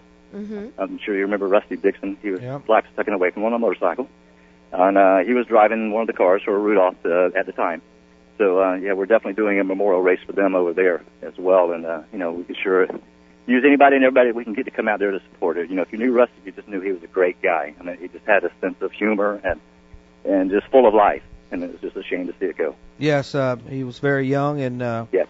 had had raced a lot, you know, and uh, his father, I'm, I'm sure that was very heartbreaking for them to uh, have that loss, and uh, Rusty at his racing prime of his life. Um, that was very unfortunate. I'm sure you're going to have a huge turnout for and that's that. Going to be when? Uh, May twenty-third. May twenty-third. Orlando. In Orlando. Okay. Uh-huh. We'll definitely be over there, and I'll have the U S Army car and stuff will be there as well. And I'm trying to get some uh, more military people to show up. We're going to maybe try to get some uh, equipment for the military out there, try to get some tanks and trucks and stuff that's here. So when the kids come over, they can at least see them, because we're big oriented about kids in our programs and stuff. And You know, and, and Mike all along, and Carla both, is, is like every race that we do, we try to bring something for the kids, you know, and we do bicycle giveaways. So, you know, some of the drivers may go buy two or three bikes, bring them back, and then we give them away to the kids in the stands. Right. So, um, you know, that seems to help things, the program go along, too, as well. Well, it all sounds great. Uh, you know, uh, Central Florida Wingless Sprints, uh, can they see them online anywhere? Actually, they can, but the website's down right now because we're putting up a brand-new website, and it should be up and running probably within the next few days here. Give uh, give the website address just so they can write it down. It'll be uh, the Central Florida Wingless Sprint Cars. Com. Hey, Kenny, um, after the Memorial Race for Rusty, get back in touch with us and let us know how it went. Oh, absolutely, absolutely. I'll give you a call and let you know how everything went down there. Okay. We should have, uh, should be a good turnout and have some good races again, you know. But like I said, I want to I want to thank all the guys from T B R A that showed up in uh, Citrus County up there. You know, we had Dave Steele, Duke T, uh, George Rudolph, uh, Shane Miller. It just kept going on and on, you know, the guys that came out and really supported uh, the Bill Runyon Memorial up there. And uh, it just turned out to be a great race. And we left everybody, everybody was standing and clapping when it was over with. So hopefully we can just repeat and do it again. Okay. Well, thank you so much for being able to take time out with us this evening and join us. And uh, we appreciate it. And uh, we have to go and uh, take a break now, Jack. Is, is that what that flashing light is telling no, me? Oh, nope. Oh, that flashing light. That oh, flashing yes, light. That's exactly that's what what turn your mic on there, Jackie. That's exactly what that means, because we're going to come coming back in a few minutes with Todd Schmidt from the T B R A, as a matter of fact. See, Jack has got me so well trained. I see the flashing light. I know yeah, it's Kenny time Dukes, for me to be quiet. Kenny Dukes, you probably knows Todd Schmidt, don't you? Uh, very well. Todd's a great guy. Yes, he is. Yes, we're going to be talking to him about all his exploits and how he's helped out uh, racing uh, over the uh, last, uh, what, ten, fifteen years? Who knows? Maybe more than that. Yeah, he's been around a long, long time in sprint cars and stuff and racing, too, and uh yeah, he's a great guy to talk to and very knowledgeable about the whole industry as well. And, you know, he's kind of a smart cookie. There's no doubt about it. Well, all right, Kenny, I appreciate your time, and uh, thanks for uh, talking with us here on Inside Florida Racing. Absolutely, buddy. Anything I can do to help, just give me a call. All right. And I appreciate being on the show for you. All right. Good night. Thank you. Well, Rob. Yes. We're going to go now uh, from the Central Florida Wingless Sprints. We're going to move on to the T B A R A, and uh, we're going to be visiting with Todd Schmidt. Tampa, is that the Tampa Bay Area Racing Association? Is yes, that what that is. is? Yes. What an organization that is, let me tell you. They the put best, on the best sprint races. Car show you can yep. see in the United States of America. Okay, I said it. I said it. Not just Florida, the United States of America on asphalt. How fast do they go? Huge and hugely popular. I, I mean, just want them to go to Lakeland. Just, I just want them to go to Lakeland. If they go to Lakeland, I'll go. If they go to Lakeland, at Lakeland. Lake, or, or, or I bet they go two hundred if they go to Lakeland. They go two hundred miles an hour. two hundred at Lakeland, really? Oh, man, Lakeland's big, C C. I mean, if a late model can go one sixty at Lakeland, uh, one fifty, one sixty, I'm telling you, those sprint cars would do two hundred. one eighty anyways. What do we got there, Jackie? Well, we have Todd Schmidt. Maybe he could answer that question. Todd Schmidt, Bonehead, what's up, man? Not much. How you doing? I'm doing good, man. I just came in here and saw who was going to be on the show today, and I said, Todd, Todd, Todd. Known Todd for a long time. Sonny said he couldn't win without you, man. Yeah. A lot of people yep. probably said that about him. Oh, yeah. I'm, I know who he is. yeah. Yeah, Son, Sonny Hartley said he, he couldn't win without you. Well, I wouldn't say that. He did. That's what he said. uh, he was just, he must want something. Yeah. well, well, he wants you to come tinker with his stuff again. Well, maybe Todd can answer the question, Bonehead. Okay. You put the T B A R A sprint at the Lakeland track. Mm-hmm. Will they do two hundred? I don't think they go quite that fast. Okay. one eighty. They probably go between one seventy-five and probably one eighty. Okay. That's that's two hundred. that's, two, that's two hundred? Okay. The problem is, the, problem is, is the, the wing cars would get probably too unstable at that place, and you know, the problem is you need, with a wing car, it needs a lot of stagger to get around the corner because it's locked down. Right. And the the hard thing is is to get it to go down the straightaway with all that stagger because the cars start wandering around because they're wanting to turn left all the time. And that's the, probably the biggest reason why they've never run them there. Now, they have run them in New Smyrna, correct? Oh, we run New Smyrna quite a bit. So there's not a whole lot. I mean, obviously bigger racetrack, a little bit bigger, but... uh I bet you guys go one seventy anyways there at New Smyrna. I'm not sure exactly what the straightaway speed is, uh, but I know that, you know, they'll calculate the uh, the average speed off of a half a mile. But the half a mile is the inside edge of the racetrack, so you're basically probably running closer to uh, probably closer to five eighths, you know, where you would run on the racetrack. And I think it calculates out at a, over one hundred twenty-five miles an hour average. Average, yeah. It's going to be a pretty good straightaway speed at that place. Folks, all I can tell you that are listening out there, you want to see a car fly, you want to see a really good race, a lot of action, uh, go to a big racetrack and uh, watch the T B A R A sprints. You know, any racetrack that they're at, obviously, they put on a show, but the bigger ones will really put you on the edge of your know. seat. I've, I've seen them up at DeSoto, and they sure look like they're flying around that. They you fly know, Blaze there? And Dave just seems that they're just, woo. Around that track, yeah. Quick. I think at DeSoto they said that uh, they've had a speed gun on them that was, you know, about one hundred, between one thirty, one thirty-five on the straightaway. Well, that's pretty fast. Yeah. Because nothing else comes that close. A late model might do one fifteen or one twenty at the most. You know, well, so. You know, the sprint car's got, you know, if we didn't run the wings, like we ran a non-wing race down there, it'd take quite a bit of the speed away because we couldn't run the corner speed that we run with the wing. And, you know, the corner speed, Uh, you know, that multiplies into a lot faster straightaway speed because you're you're running faster coming off the corner, so naturally you're going to be even that much faster down the straightaway. So if they run them without the wing, you know, it, it would probably be a little closer to the late model times, you know, but that wing locks the car down so hard in the corner that, you know, you can just, you know, you stay in the gas so much in the corner that, you know, if you're running twenty mile an hour faster than you would without the wing coming off the corner, well, you're probably running forty mile an hour faster at the end of the straightaway. You know. So uh, tell me, Lynn, um, Todd, wh- what's uh, what's going on with you and uh, the things that you're working on as crew chief and stuff like that? What are you doing? Who are you helping out? Well, you know, Dave Steele and I still are running together. All right. Uh, you know, when Lenny Puglio uh, was elected president of the T B R A, he did not want to be running a car because he felt it would, you know, it would not look good, and you know everybody would always be thinking that we were getting an unfair advantage. So uh, Gary Green of Green Development uh, bought everything that we had, and we had a brand new car that we hadn't even put together yet. We went ahead and finished that, and uh, put the number five on it. Blaze Martin's driving it. And how and is I that? Got... Now Blaze Martin, that's a young. He's a young driver. How is he doing? He's doing great. He's he's not finished out of the top five yet, uh, even at New Smyrna.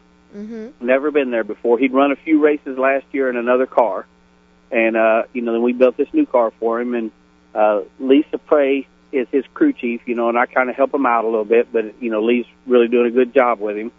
And uh, I mean, the guy the guy's phenomenal. You know, he's uh, you know he's won several. Quite a few national go-kart titles, I think nine or ten national go-kart titles, and uh, that's what he does for a living is he does go-kart stuff and builds motors, and uh, man, he took to them sprint cars like he'd been doing it his whole life. And you know, with having him on and Dave on, you know, that you know makes the, you know, when you're working on stuff, it makes your job a lot easier because you got good drivers. They make you look good, you know. But we're getting ready for the lower five hundred right now because Lenny Puglio still owns a, a U S A C type car, and uh we're getting it ready for the little five hundred that will run here at the end of May. And uh, is David uh, driving that? Yes, sir. Uh, Dave, Dave would be driving the car for us at the little five hundred. And we're, you know, getting, you know, I'm working on the wing stuff right now, getting ready for, uh, on the tenth, we'll be down at DeSoto again. So, you know, just trying to get everything in order and ready for that. And I know they'll be uh, back at DeSoto on the thirty-first, and I think that's right. When we're all planning to come up and uh, spend right. some time with y'all and watch the race. And yeah. Well, Rob, we didn't tell Rob. Oh yeah, Rob wasn't Rob here. Wasn't Rob, here. by the way, we're all going on the third. We're all going on the thirty-first to DeSoto. Yeah. Rob, we didn't tell you. You weren't here last week, but yeah. Rob's uh, John is building a uh, special uh, little tower there for us. For us. Are you talking about the dictator at DeSoto? Exactly. Yes, we're gonna have our we're gonna we're gonna be treated very special on the thirty-first when we go up there, and it's gonna be great because we'll be able to uh, see Todd and Dave and Blaze and everyone up there with the T B A R A and hang out and have a great time. On the thirty-first, when is the Indy five hundred? The next day? The Indy five hundred is actually the Sunday before the thirty-first. Okay. Yeah. And we run the little five hundred the night before the Indy five hundred. Okay. On Saturday night. Now, they don't. They televise it and show it at some odd, peculiar time all the time. When is it going to show on T V this year? I, I haven't heard. I do know that it's supposed to be live on the Internet uh, at, I'm trying to think of the name, you know, Todd, we're not going to need the T V soon. That's what it's going to come right. down to. You just need your computer. The, the T V media is so stupid that they right. haven't figured out about racing, that people like to watch it, and that they'll tune in to racing shows and listen to us on audio. And, and they'll, you know, now that we're starting to put these races up on the Internet, um, people are just going to be watching on the Internet. So where can we find this? Where do you think it'll be? I think the name of it is Go Racing. Uh, dot com. Okay. Uh, and find that out. Actually, probably what we'll do is it's going to be on the T B A R A website probably in the next two weeks. Okay. Uh, it's headlined uh, Tom Bigelow, which was a U S A C star for many years, has a lot to do with that. And, uh, you know, they're putting a lot of the races on that a lot of people want to see that doesn't always make the uh, T V. It's unbelievable that the Little five hundred is not on T V every year live. Wow. I, it's unbelievable. And usually when they show it, it's on some, like a... Yeah, it's two o'clock in the morning. Work, and it's two o'clock in the morning, and, yeah. like, it's, you know, everybody says, hey, did you see it? Uh, no, we didn't. You know, we were asleep, you know. And the shame is, is that it, it, it's unbelievable. If, if people that have never seen it couldn't imagine it, you know, the, the race we've been running at Braden in the last two years, the Florida four hundred, I mean, it, it's a it's a pretty good deal, but... If you take the same amount of cars, thirty-three cars, and put them on a quarter-mile bank track. Put your headphones on, Jack. It, Sorry, Todd. Uh, Jack's freaking out over here. He goes, are you guys talking about the Little five hundred? He's got to say He's something. All He's excited. Freaking out. Go ahead, Jack. Do you know who Jim Hanks is? Jim Hanks? Yeah. He's from. He owns must see racing dot com. Uh, the name sounds very familiar, but yeah. I can't place it. Is he going to show it? I, I, actually, we got to get back on that. I got to call. I owe him a phone call anyway. He is. Um, he has been uh, kind of moving in the direction of, of trying to negotiate a thing so that they can broadcast, because they do broadcasting, broadcasting right. the Little five hundred live on the Internet. Now, he said he was just telling us that Go Racing was maybe going to do it too. Well, I, I, oh, really? What what what's the name of the what's the name of the the website that uh, must must see racing dot com?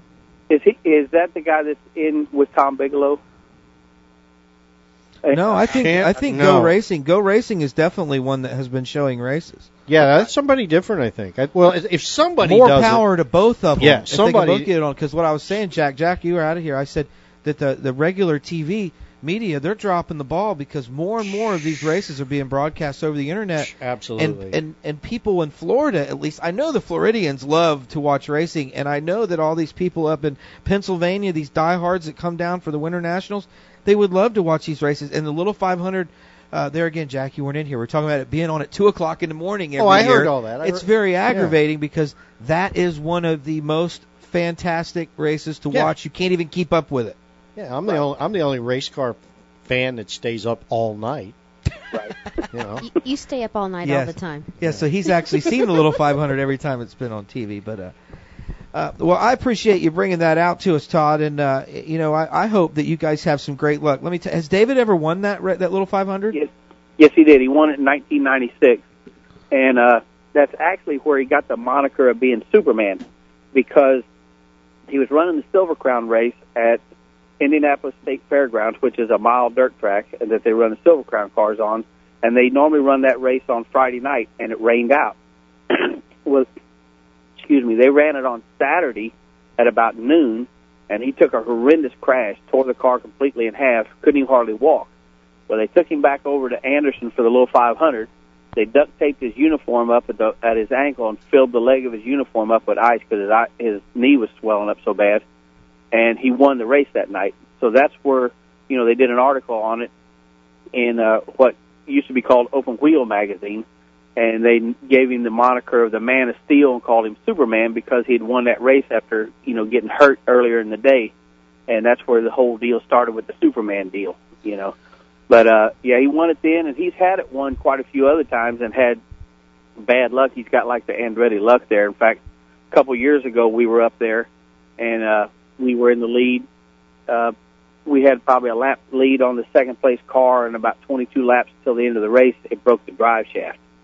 And uh, it's just been that's kind of his kind of luck up there. Other than win at the one time, he ran out of gas with ten laps to go one time, and you know he's you know it's almost a point to where he said he almost expects something to happen at this point. But uh, you know we're going to try to break the jinx this year. You know we're leaving no stone unturned with the car, and you know we do have the two Florida four hundreds under our belt, so maybe uh, you know, winning those two might change our luck a little bit for it. But, you know, we're hoping for the best, and, you know, like I said, we're just trying to be as prepared as we can be when we get there. Do they actually let you use radios for the little five hundred?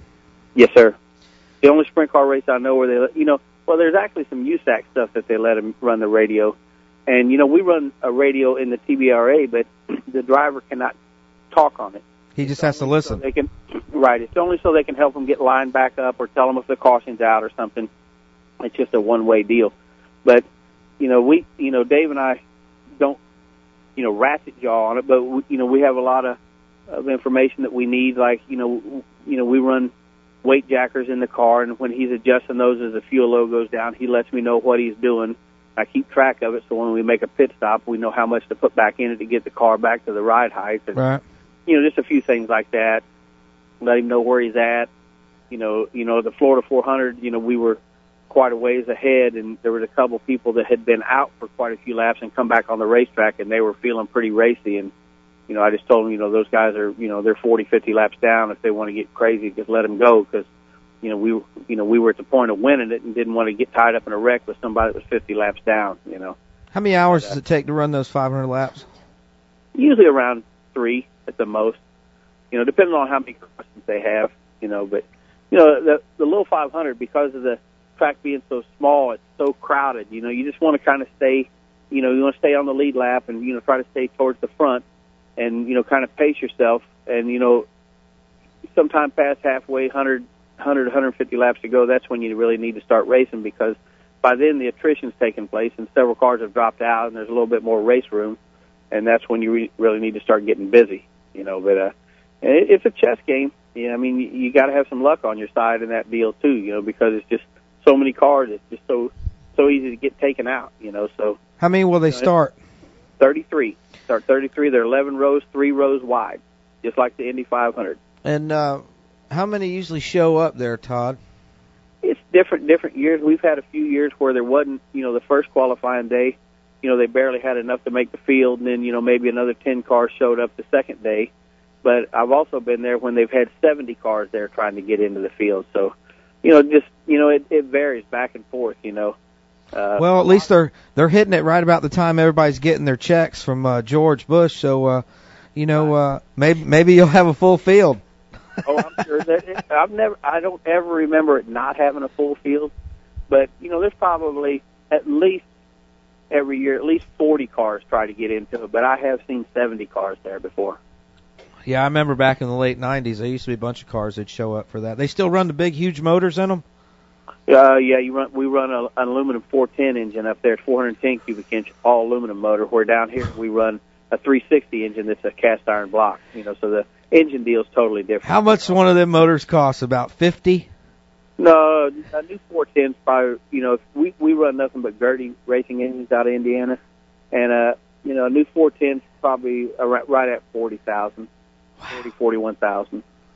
You know, three sixty, brand new three sixty is about thirty, thirty-one thousand. Hey, Cece, that's one thing you'll never hear yeah. over there at Little Five Hundred. You'll never hear anything like a crate motor, no. even though they get these motors and they're in a nice-looking crate. Yeah, they do come in a nice crate, but, but uh, not the same but, thing. No, it's not the same thing. But yeah. oh man, when you see these things, Cece, when they unbox one of these motors, yeah, a beautiful sight. Oh man, for a gearhead.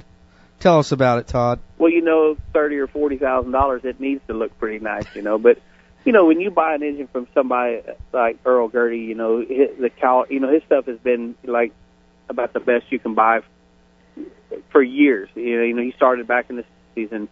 Uh, you know, all the machine work, you know, even on the outside of the heads, the paint work on the block, the, you know, the anodizing on stuff. I mean, it's just, I mean, it. You just know it looks fast when it's sitting in the crate. Yeah, see, and it's a nice advertising piece sitting in that car.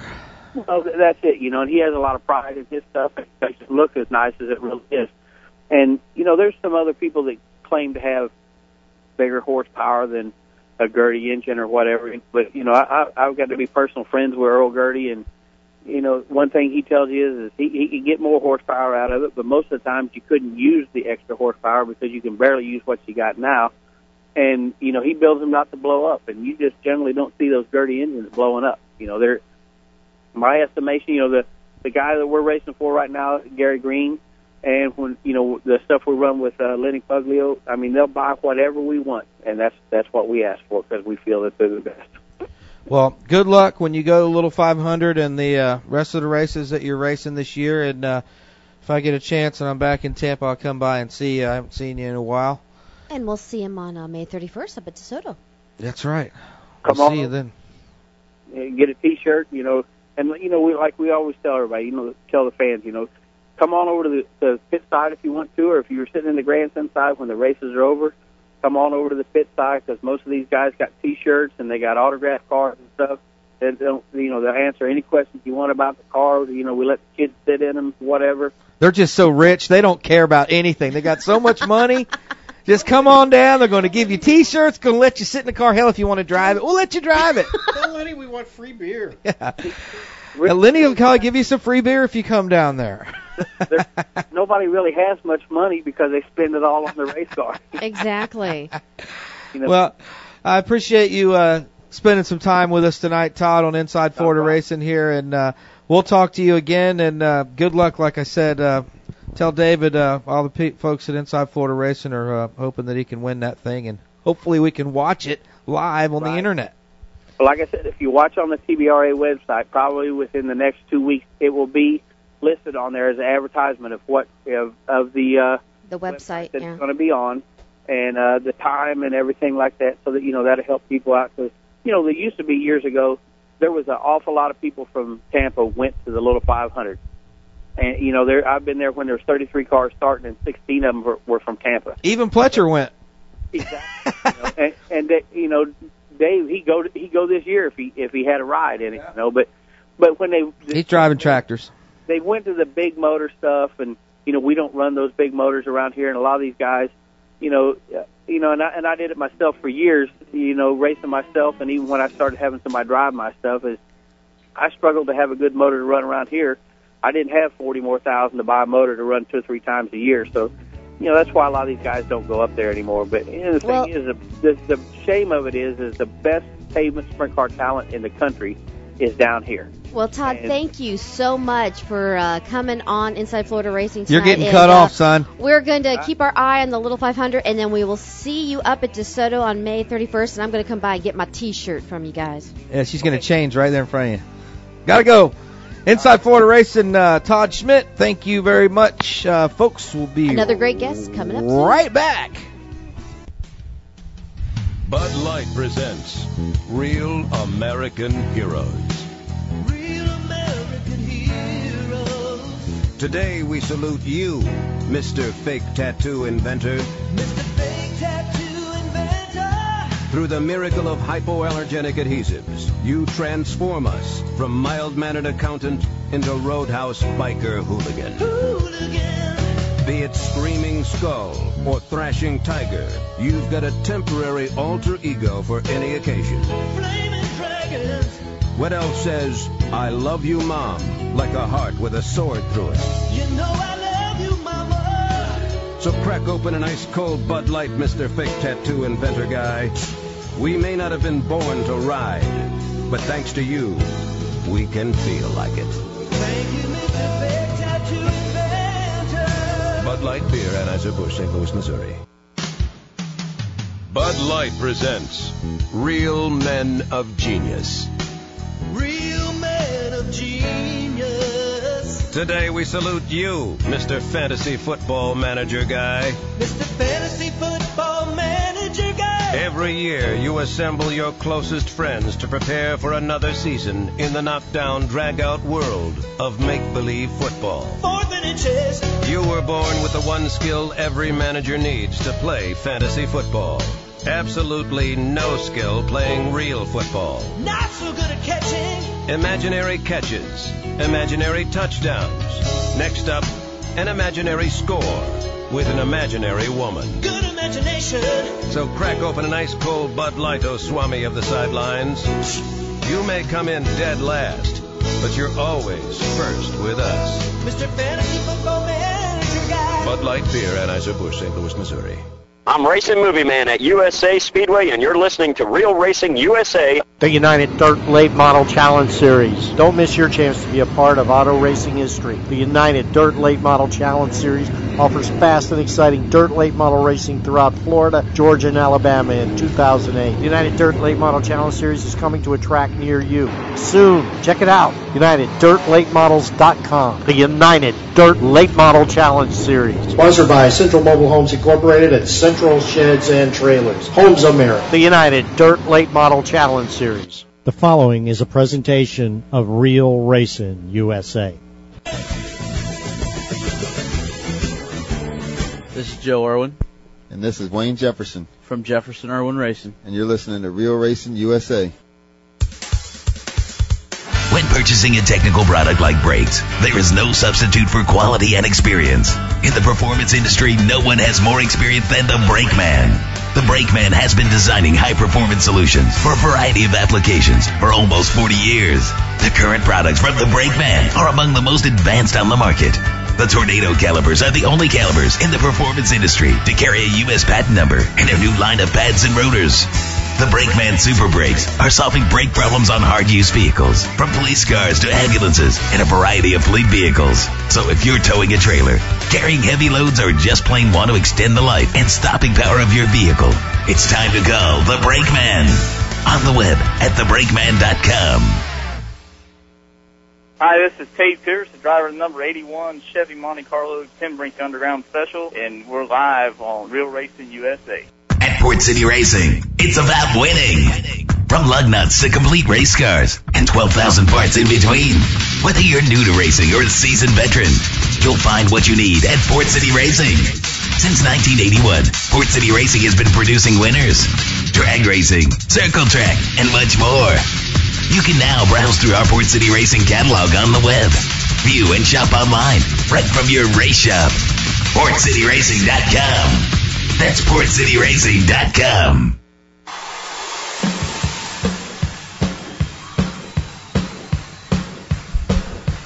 We're not gonna take it. Oh.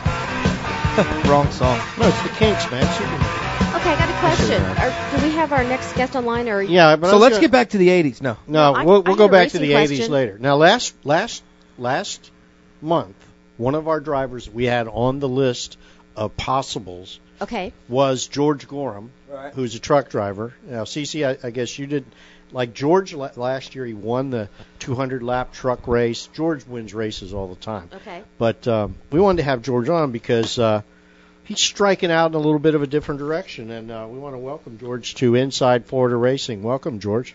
Thank you, guys. Welcome to the show. Thank you. So, so what's up, George? Talk to us. Uh, it's not much. Just um, trying to get some stuff together to get ready to go to Lake City. How are the winds going? Uh, we had a, I missed the setup. I knew Smyrna a little bit, and uh, we ended up finishing eighth. But other than that, we won Lakeland and Orlando so far this year. We got two wins and one eighth last finish. Now, this is in the Fast Car uh, Pro Truck, Pro Truck, Truck Series, yeah. Mm-hmm. How, how many of you won this month? Have you put together any combinations this month? No, we, we, we actually been off for the last three weeks because we have a big road trip coming up, which is Lake City. And they usually have us off for a little while before we go to Lake City. You got some um, for the you got some sponsorship. You got some good sponsorship now, don't you? Yes, sir. I got um I was introduced to Mister Chip Lofton. He's the owner of strut masters dot com by a, by a guy named Bob Israelite is of racers image dot net. He's a driver. He's part of a driver scouting group, which uh, Racers Image is a new concept for marketing program. And they uh been looking at me for the last year.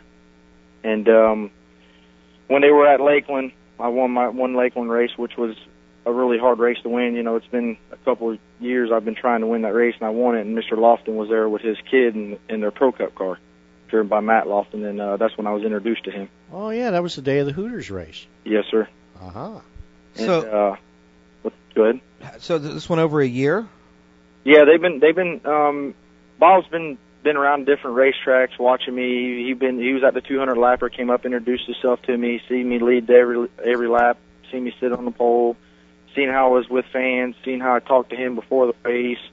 Um, he said I was very, very polite, very um, outspoken. Any, any questions he had, I answered, and um, that's how I went from there. And then when I went to um, Lakeland this year, he showed up there again with Mister Lofton, and they came over and introduced him to me, and we ended up taking out another win that, that night. See, see, Rob, this is what we're talking about all the time. There was a guy, there was a, a race car driver who, um, one of a very, very small number of really top-notch race car drivers in Florida. I pointed out to my wife one day when we were at New Smyrna, see that, that young man over there? And we're not talking about George Gorham. I'm not talking about George here. I'm just making the point, is that I pointed out to her how good this was guy was, and she knew because she had read the stories about him. But he's between races. He's got his uniform kind of half torn down. He's standing there with a cigarette hanging out of his mouth, yep. And he looked like a bum. And I pointed out, that's why that young man will never get noticed. You know, and we're telling guys all the time. Was that me? You never know. you, was that me at the racetrack? No, it wasn't. But I you, quit smoking. You never know when somebody or who is watching you at the races. And the story that George just told totally exemplifies that. That's wonderful, George. Did it surprise you, George, when it happened, or did you kind of feel that it was going to happen as it was going on? No, it was a, it was a, it was um, actually it was a surprise because the more and more I talked to him, he was just, a, you know, like a racer building a race truck. Um, he was just trying to get, you know, trying to information, which I wasn't worried about sharing with him because, you know, somebody always needs help. And um, I was sharing information with him, and it ended up being a sponsor. And now it's um, he's not only have I only have one truck, but I also have his truck now coming to my uh, shop, and we're going to be racing his truck on off weekends. And uh, they won't be racing every single weekend for the rest of this year, but. Um, I do, too. I want to see you racing every weekend so you can put together three wins in a row during the month so we can uh, have you back on our list. Well, yeah, they. Um, I mean, we got some good tracks coming up. Lake City, I won every race at Lake City last year, and I won every Orlando race last year, and that's our next two tracks. So that's where we go. We go to uh, Lake City, and then we go two weeks later, we go to Orlando. Didn't you race? Didn't you win some races earlier this year in something besides trucks, or am I? Yeah, I won um, a couple street stock races at Arvindale. I won actually won every um, every winter season race they had, which was uh, twelve of them. I won heats and features. George, that's unfair. He's a winner. yeah. Yes. Uh, yeah, them strutmaster dot com, they're... Um, They're out of Roxborough, North Carolina, and he, uh, he, I mean, they have a racing passion. They've been involved in motorsports for a long time. They sponsor Craftsman Trucks, um, number sixteen, Mike Bliss.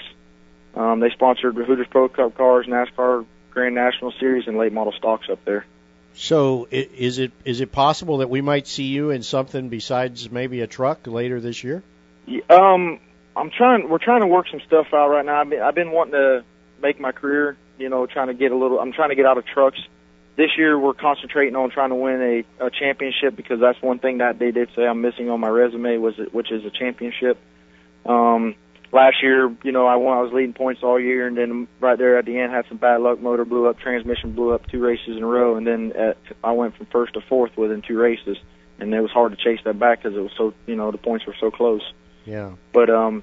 We're really, really working hard on, on the season this year for a championship, and um, we get this championship. You know, it might take us. Um, you know, the next step is going to be a big step for me, and also for the strut masters to um, stay on board with me and take me to the next level. Which is? Well, it, it's um, I went up to um, up there to South Boston a couple weeks back with them guys and checked out their their. Um, Hooters Pro Cup deal and, and pitted with them and went and checked out some late model stocks at Orange County Speedway, which they that, that's their home tracks. They actually sponsor the, both of them racetracks. Strutmasters does, and um, we're we're looking to do something like that or A S A. I got a few A S A races kind of scheduled this year. It hasn't come completely together because the car I'm supposed to be driving, we're waiting on a motor. But uh, we was going to run Lakeland this weekend, but the motor didn't show up. But um. We're going to try to hit a few A S A races this year and uh, see what happens there, and definitely run all twelve of them pro, uh, for Fast Car Pro Truck Series races. How much uh, seat time do you have in late models or super lates? Um, very limited. Um, I, I've, I've done a little bit of racing. The car I raced wasn't that good of equipment, so I mean I've, I haven't really had the best of equipment under me. But I have done some testing with uh, Phil Stefanelli, which is a number forty's fast time Pro Cup car at Lakeland. Mm-hmm. I've done that about uh, been about eight months ago, and I, I was obviously one of the fastest out of the six that was there testing. I just didn't have no money because he wanted ten grand a race to race it. Well, and, uh, we just didn't have the money to put together to do a, a couple races with them guys. Well, George, this is really good news to hear you hooked up with Strut Masters. You know, I mean, uh, you know, of course, one of your biggest fans and, and supporters has been Billy Barstow. Billy Billy started pounding on me about three years ago. You got to watch George three or four years ago. You know, he's the one that really brought me to your, you know, your, you to my attention. He, you know, and we started talking to you and watching, man. And uh, you've you've definitely been accomplished. You won the two hundred lap race race at Orlando last year, uh, Rick Bristol's uh, charity race, and that was, uh, and nobody had anything for you at Orlando that night. No, we was just we we really Orlando is one of my favorite tracks. We're always fast there, and just like this last last time there, we started we qualified on the pole again. We we actually went faster than we did on the two hundred lapper for qualifying. Um, actually pulled a bad pill, pulled number nine, and started ninth, and actually took the lead on actually took the lead on last lap, last turn. Under got under Austin Howell for the lead and won the race last turn, last lap. And I mean, we were we were fast. I just. You know, was a little patient, wait for him to slip up, and I mean, the second was better than first at that point because I was point racing. But when he slipped up, I just filled the hole and took the lead, and that's how, that's how that ended up. We ended up winning that race. And then this New Smyrna, we're we're going to do a lot of testing there because we struggled there a little bit because the track has changed since they repaved it, and we've we've been a little bit off every time we go there. So we're going to do some testing in the next couple of weeks there on the weekly show to get the truck fast for the next Smyrna race.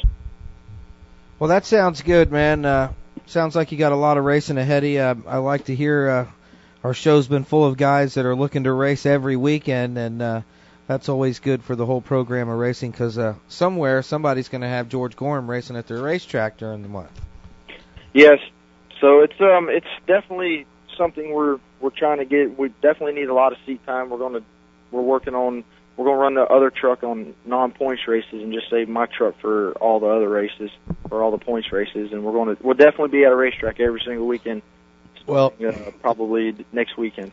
Well, I don't, I don't have any doubt you'll do good in the late models, the super late models, the Hooters, or any of those things because, you know, we've watched guys come out of the trucks for the last five years in Florida. Um, a lot of guys who, who, you know, maybe not don't have as much talent as you do have done good. So I, I mean, I have no doubt you'll do good, man. Yeah, I mean, just for instance, Joey Coulter, he's up there in, in his. Uh, In, in the Hooters Pro Cup cars. It was in Concord Saturday night, and them guys sat on the outside pole.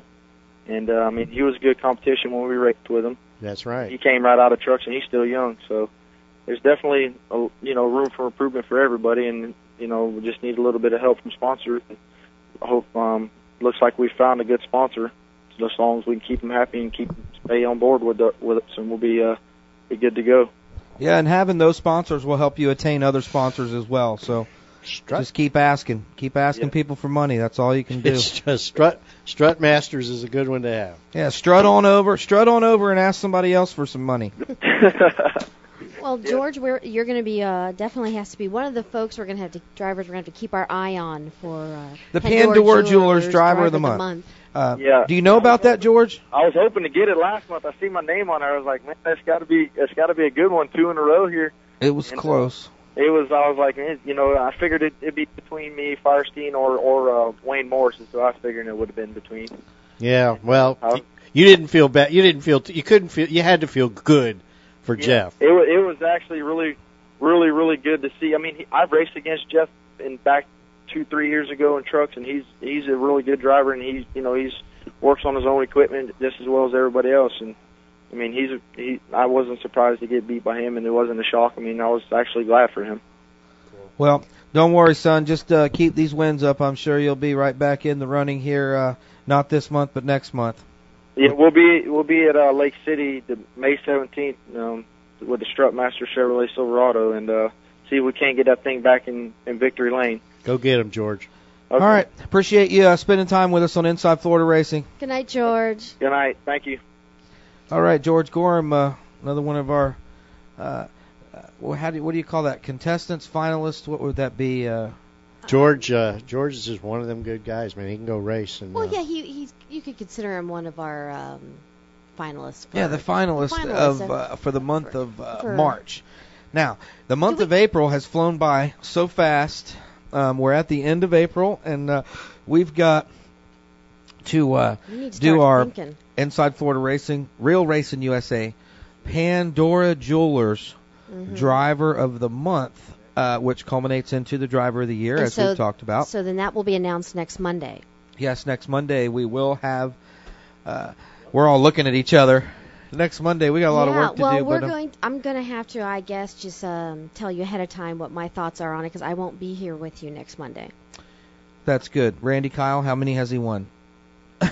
That's good. I'm not going to be here. No, no, I, you that hurt my feelings. I didn't mean that. I meant um, that's good that you're going to tell us. And I yeah. went ahead and answered before you said it.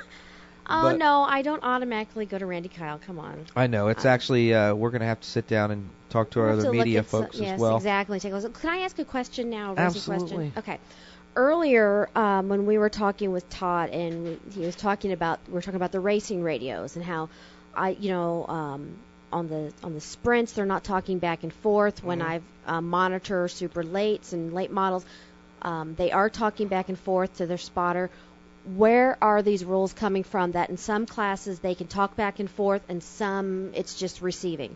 Way too much action going on for the sprint cars on the small racetrack. The sprint cars on the small racetrack, if they allow them to use radios, there would be too much blocking going on. And what happens is these guys' cars are, are narrow, they're smaller cars, so when they run them down into the corner, they pick a spot and they run into the corner. Mm-hmm. And the guy behind them, He he knows that there's no radio, there's nobody telling this guy anything. There's no question that maybe this guy has a radio man or maybe he doesn't. Nobody has them. Now, they can have a radio to listen to somebody, is mm-hmm. what he was saying, but the driver cannot talk back. And in the sprint car racing on the small racetrack, say at Charlotte County Motorsports Park, they don't have no time to talk to nobody because they're from one corner to the other before somebody could get out, hey, somebody's there. Now, I, I also noticed um, with United Dirt Late Model races when I've um, monitored um, their frequencies, when I've been to their races, they're receive only. They're listening to be told how to line up. That's right. Uh, the dirt cars um, don't allow it. In some races, they do. It just has to be um, part of... Um, that series rules, mm-hmm. and the majority of them don't, because ra- radios do cause issues of blocking is what it does. Okay. And asphalt racing, um, like asphalt late models, um, uh, th- they want you to have radios so you constantly are knowing if there's a slower car, you know, because things, the, the, the, the speed is constantly mm-hmm. up. Um, the sprint cars, they're actually going too fast to be able to... Uh, actually uh, really do a whole lot of blocking. I think when you listen, you don't hear them doing that. You don't hear the, the guys telling them, oh, get in front of this guy, or this guy's trying to get no, around you. No, no. Usually when, when somebody's talking back and forth with their spotter, it, it it's usually what I hear is who's coming up behind you okay. and what's happening from behind. And then oh, you missed the good stuff. Well, so, no, I hear a lot of things I'm not going to repeat, but... Um, so even during the sprint car races? No, not during sprint. That's but, what I'm getting at. Oh, well, I do, know what goes on during the late models, give asphalt. Give us some juicy tidbits without mentioning names. Oh, I hear the F-bomb being dropped a lot when when it's with, with the super lates. No, it's, it's, who, it's who the who the F hit me. Mm. Who the who who the F was it? Yeah. Who was or, it? And, and, and, oh, that's and it. I'm going to F and run him about, over. About flagmen and did you um, see how fat his effing mother was? Man, you just wait until after the no, sprint. I've never heard any personal comments oh. like that. But no, with the with the sprints, it's basically about um, lining up and you know right. and when and when they can um, and that, stay that single file so, until that action is so fast and furious that it's it's better that they don't. Now at the little five hundred, because it being five hundred laps and because of the pit. Mm-hmm. You have to pit, and you have to get fuel, and you have to get tires. It's a necessity to to have that communication back and forth with the driver so he can tell the crew, hey, I've got this problem, and you need to fix so it when I come in. So they can be prepared when they come in. Right, because it, they could have a problem and then not have the communication, then he goes back out and something breaks, and three guys get in a crash, and somebody gets killed. Mm-hmm. Um, you know, it has happened in these sprint cars at the Little five hundred that people have gotten killed. Uh, are seriously injured yeah. uh, because these cars do go fast, like they're talking about they're motor size. four ten all aluminum motor, you know, motor that costs forty thousand dollars, you know it's going to have one thousand horsepower, yeah. and they've got it on twelve hundred pounds or one thousand pounds. So um, something to see, most definitely. Uh, the little five hundred, uh, we'll have to be checking with the T B A R A website to see uh, yeah, and I who's going to be showing that. And when we find that out, um, you know, maybe we could also post it on I'm the sure. uh, on the forum so everybody can enjoy. I'm sure Miss Carol Wicks out there working hard for the Inside Florida Racing Hi, uh, crew uh, there. She'd make sure to get that on there. Uh, and I do, and, and I will second that. I, I got to tell you guys, um, like she does, she works a lot throughout the week uh, to make uh, contact with guests and do a lot of this organization stuff. Um, we're not going to have Julian. I'm going to get in touch with Julian. So because of time constraints, we're going to okay. have Julian Mullis will be with us. From, He's a very entertaining flight. Absolutely. And as a matter of fact, it's really funny because last week he had people coming down and, and giving him, uh, giving him, uh, uh, getting his autograph, uh, holding the program on the back of co-owner Todd Hutto's back. Really? So that they could, these young ladies could get a signature on their program. Aww. That was kind of cute. And uh, now let's not sugarcoat this. This guy's nutso when he's up there doing the flags. Okay, yes. He is more into it than anybody he I have ever yes. seen. High, so, high energy. When so are we, we going to talk to we him? We will talk to him next week. Okay. I'm going to give him a call, straighten out that okay. out because we okay. just do not have enough time tonight. We're going to talk right now. You guys have on the line Raleigh Morse from Auburndale, and they had it took so long for me to get him on here because. He and his son are out in the garage working on their race car. What else are you going to do on Monday night? All right. Raleigh, you there? I'm here. This is Bonehead and Cece. How are you? I'm fine, thank you. Welcome to the show tonight. Well, thank you. It's great to be there. So uh, wherever I am. Yeah. You're in the state of confusion. Haven't you figured that out yet? Well, if you never know where you are, you're never lost, right? That's right. That's right. Just always remember, wherever you go, there you are. There you are. So now tell us what you race. Uh, well, actually, I don't race anything. My son has a, uh, I guess they call it a modified mini, uh, mini stock, and um, we run over at Auburndale pretty much. Uh, that's actually all we've run for the last uh, year and a half or so. Well, Auburndale, um, that's the track, you know, we're we're coming up to on May tenth. We're going to be, we are going to be up there. Um, and, now, and what's your son's name? Since he's the driver, Bert Morse. Okay. And uh, how old is Bert? Uh, Bert's twenty-three. twenty-three. And will he be racing on May tenth when we're up there? You know, to be honest, do you know if we're racing on the twentieth, on the tenth? I'd have to check this. You have to check. Again. Okay. Well, you know, so, hopefully you guys will be there. So, so Raleigh, you've been around racing for a long, long time, from what I understand, and uh, tell another couple of longs in there, yeah. A long, long. Oh, okay. Just a double long. Well, just, just fifty years. Give us, give us the thumbnail.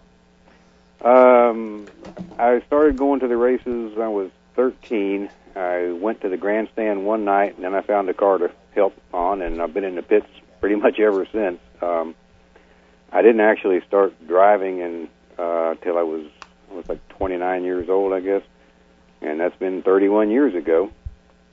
Um, still crazy after all these years. Uh, it's been fun. Um, you know, every night's not Christmas, but overall, we have a good time with it. And my son started in go-karts when he was about eight, and um, I I still ran a, a modified a little bit some when he started with the go-karts, but then it just got to where we couldn't do everything, so we put the made him the driver, and he went from the go-karts up through the kids' club, and then the mini stocks, we started with that in ninety-nine. So who's a better driver? You or him? My son. Come on. No question. Come on. Well, we don't compete with each other, but he is. He's he's uh, he's a little cooler and um, less excitable than the old man. So, uh, you know, we we have a lot of fun with it. That's that's the real deal to me with you know racing at this level. Is you just have to have fun. You put so much work and, and effort and time and, and money into it. If you're not having fun, you really need to do something different. I agree totally.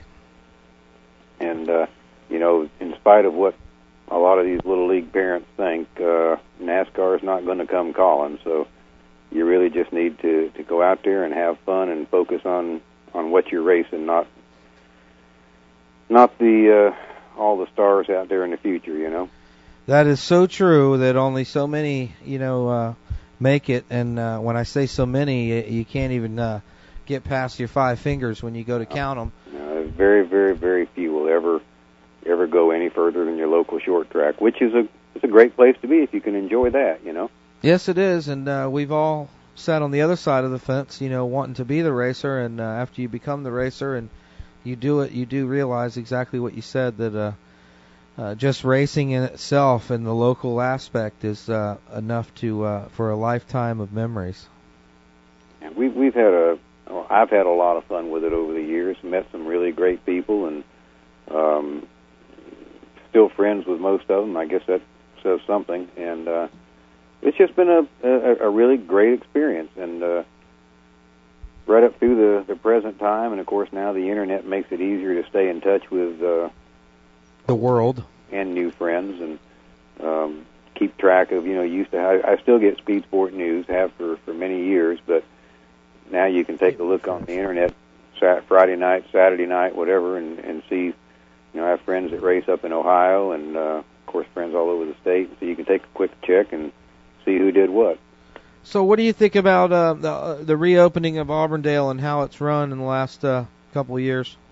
Very, very good. Glad to, to see it. Um, J T was a good person, but J T was just burned out with it. He was in something he really didn't enjoy doing, and you know, you need to have some passion about what you do in life, and he wasn't happy being a promoter.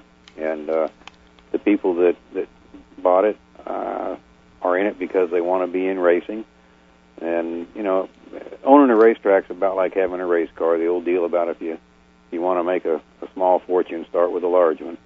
But but they're in it, and they're having fun with it, and, uh, and I think they're doing well.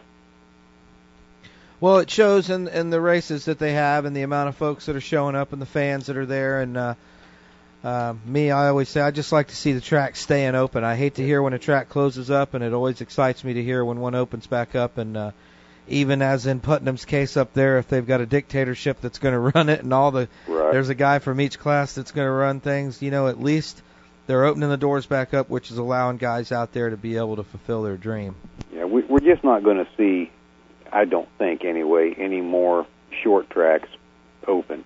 Uh, there's just too many too many problems um, from the, the E P A, the financing, everything involved. And uh, people that have the money to, to spend to build a racetrack are probably going to put it into something that's going to be more lucrative than, than a racetrack. Well, that's why everybody ought to enjoy Lakeland Speedway while they can, because one day somebody's going to buy that place up and build stuff on it. Well, I live about five miles from Lakeland, and I've seen it go from a, a large facility with a road race and a full drag strip and two oval tracks to to the much smaller portion of property that it is today. So, yes, you're right. You, uh, I think somebody has a sig- signature line on uh, Karnak about support your, your local short track while you still can. And it's pretty much the truth, really. It is. There's no doubt. Um, so, uh, let's see, what's in store uh, for uh, Bert there? Uh, is he going to continue to race uh, we, we wanna, modified minis? You know what we should do is, uh, we're running short on time tonight, but what we should do is we should book uh, and, uh, and and bring back uh, Bert uh, maybe in a week or two and have him come in and spend some time. Uh, he can that'd, talk to us yeah, directly. That'd be fine. Yeah. And if you're, if you're running short on time, that's good. We, we really need to get back on the car. But uh, that's right. You got to work one of those many, many, many see? hours of working on it before you can race it. He's got a red light flashing too. Yeah, yeah. The um, the, the hours that you spend on the car to, to race for a few minutes, uh, the, the proportions are way off. But it's kind of what you have to do. So it's sort of like us preparing a show. Yes, yes. Um, I talked to Carol Wicks for probably an hour Friday, and, uh, but very, very nice lady, and uh, enjoyed. Enjoyed talking with her, and uh, I got to blame that darn Hollinger guy for, for getting us all involved in this deal. But yeah, well, that's good. You know, he definitely does his part for uh, spreading the word about racing. It does. Rex is is uh, we're working that, on that would be Rex faster than a speeding bullet, Hollinger, right? Yes, and and we're working on that's exactly right. We're working on a little thing here uh, that we didn't mention yet that uh, Rex is um, maybe doing a, a regular like uh, little stint on. What were we talking? A little segment, I guess. A little segment, yeah. Yeah. There's nothing regular about Rex, but. Well, that's that's true. Well, we're well, going to give him his own show. He's a very nice guy. We need to give him his own show for the go-karters. We don't have any show about go-karters, but it'd be nice if we did. He, he has his own show pretty regularly anyway. All right, Raleigh, we'll uh, we'll talk to you real soon, man. You guys have uh, good luck over there in the next few weeks. All right. Thank you very much.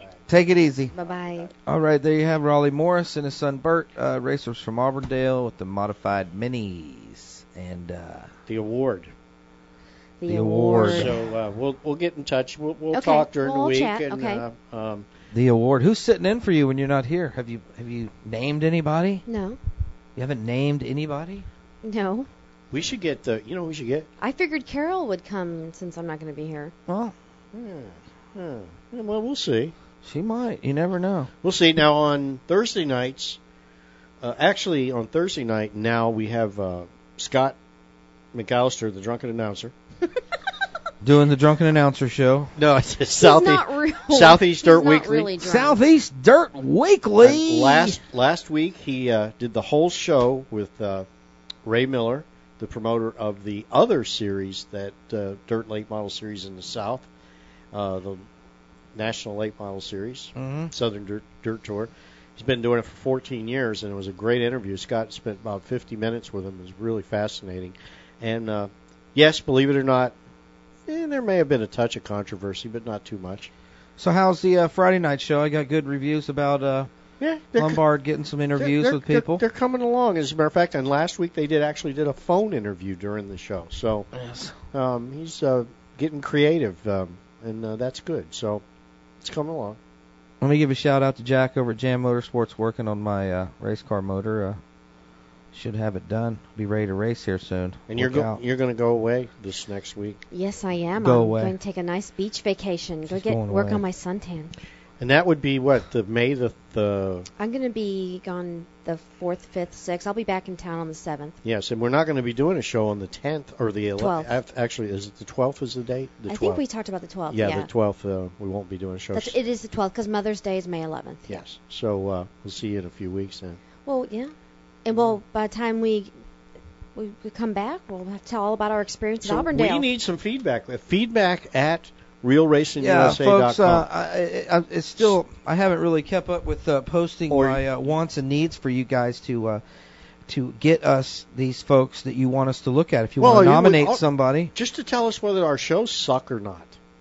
Uh, you yeah, know? that's you, fine. You know what I mean? Call us up and tell us how bad I suck. Because no, I know that, I know everybody loves Cece. And Cece, she gets dates and everything you, from you the computer. Such. I get nothing. I, and you, I get nothing. Nobody even cares about and, me. And you have a website over at Clear Channel and yes, so um, forth. W I K X dot com. Then just click on D Js and my name's Cece Brooks, and uh, I have that. And there's also a MySpace page, just myspace dot com slash Cece Brooks. I have a website called Rob Says dot com, but there's nothing on it. Yeah, when are you gonna get on that, man? Dude. But, yeah, reach out to us. Let us know who you think deserves to be a driver of the month. And we look at everybody very who's, seriously. Remember, look at their record. Who's winning multiple races in a row this month, or who has raced on a Saturday night, two races at two different tracks on a Saturday night, maybe two or three weeks in a row. Or maybe they went to one track Friday and another track Saturday and won both nights. Yeah, or maybe they won one night and then they won a race the next week and then maybe won two weeks later because that all falls in the month. I want to see three That's or more winners. Those are winners, man. Three or more wins in a month. I can't even win puts once. Them in the running. We huh. did decide, though, you don't have to be, you don't have to win a month to win the year. Because if you think about it, Rob, think about this now.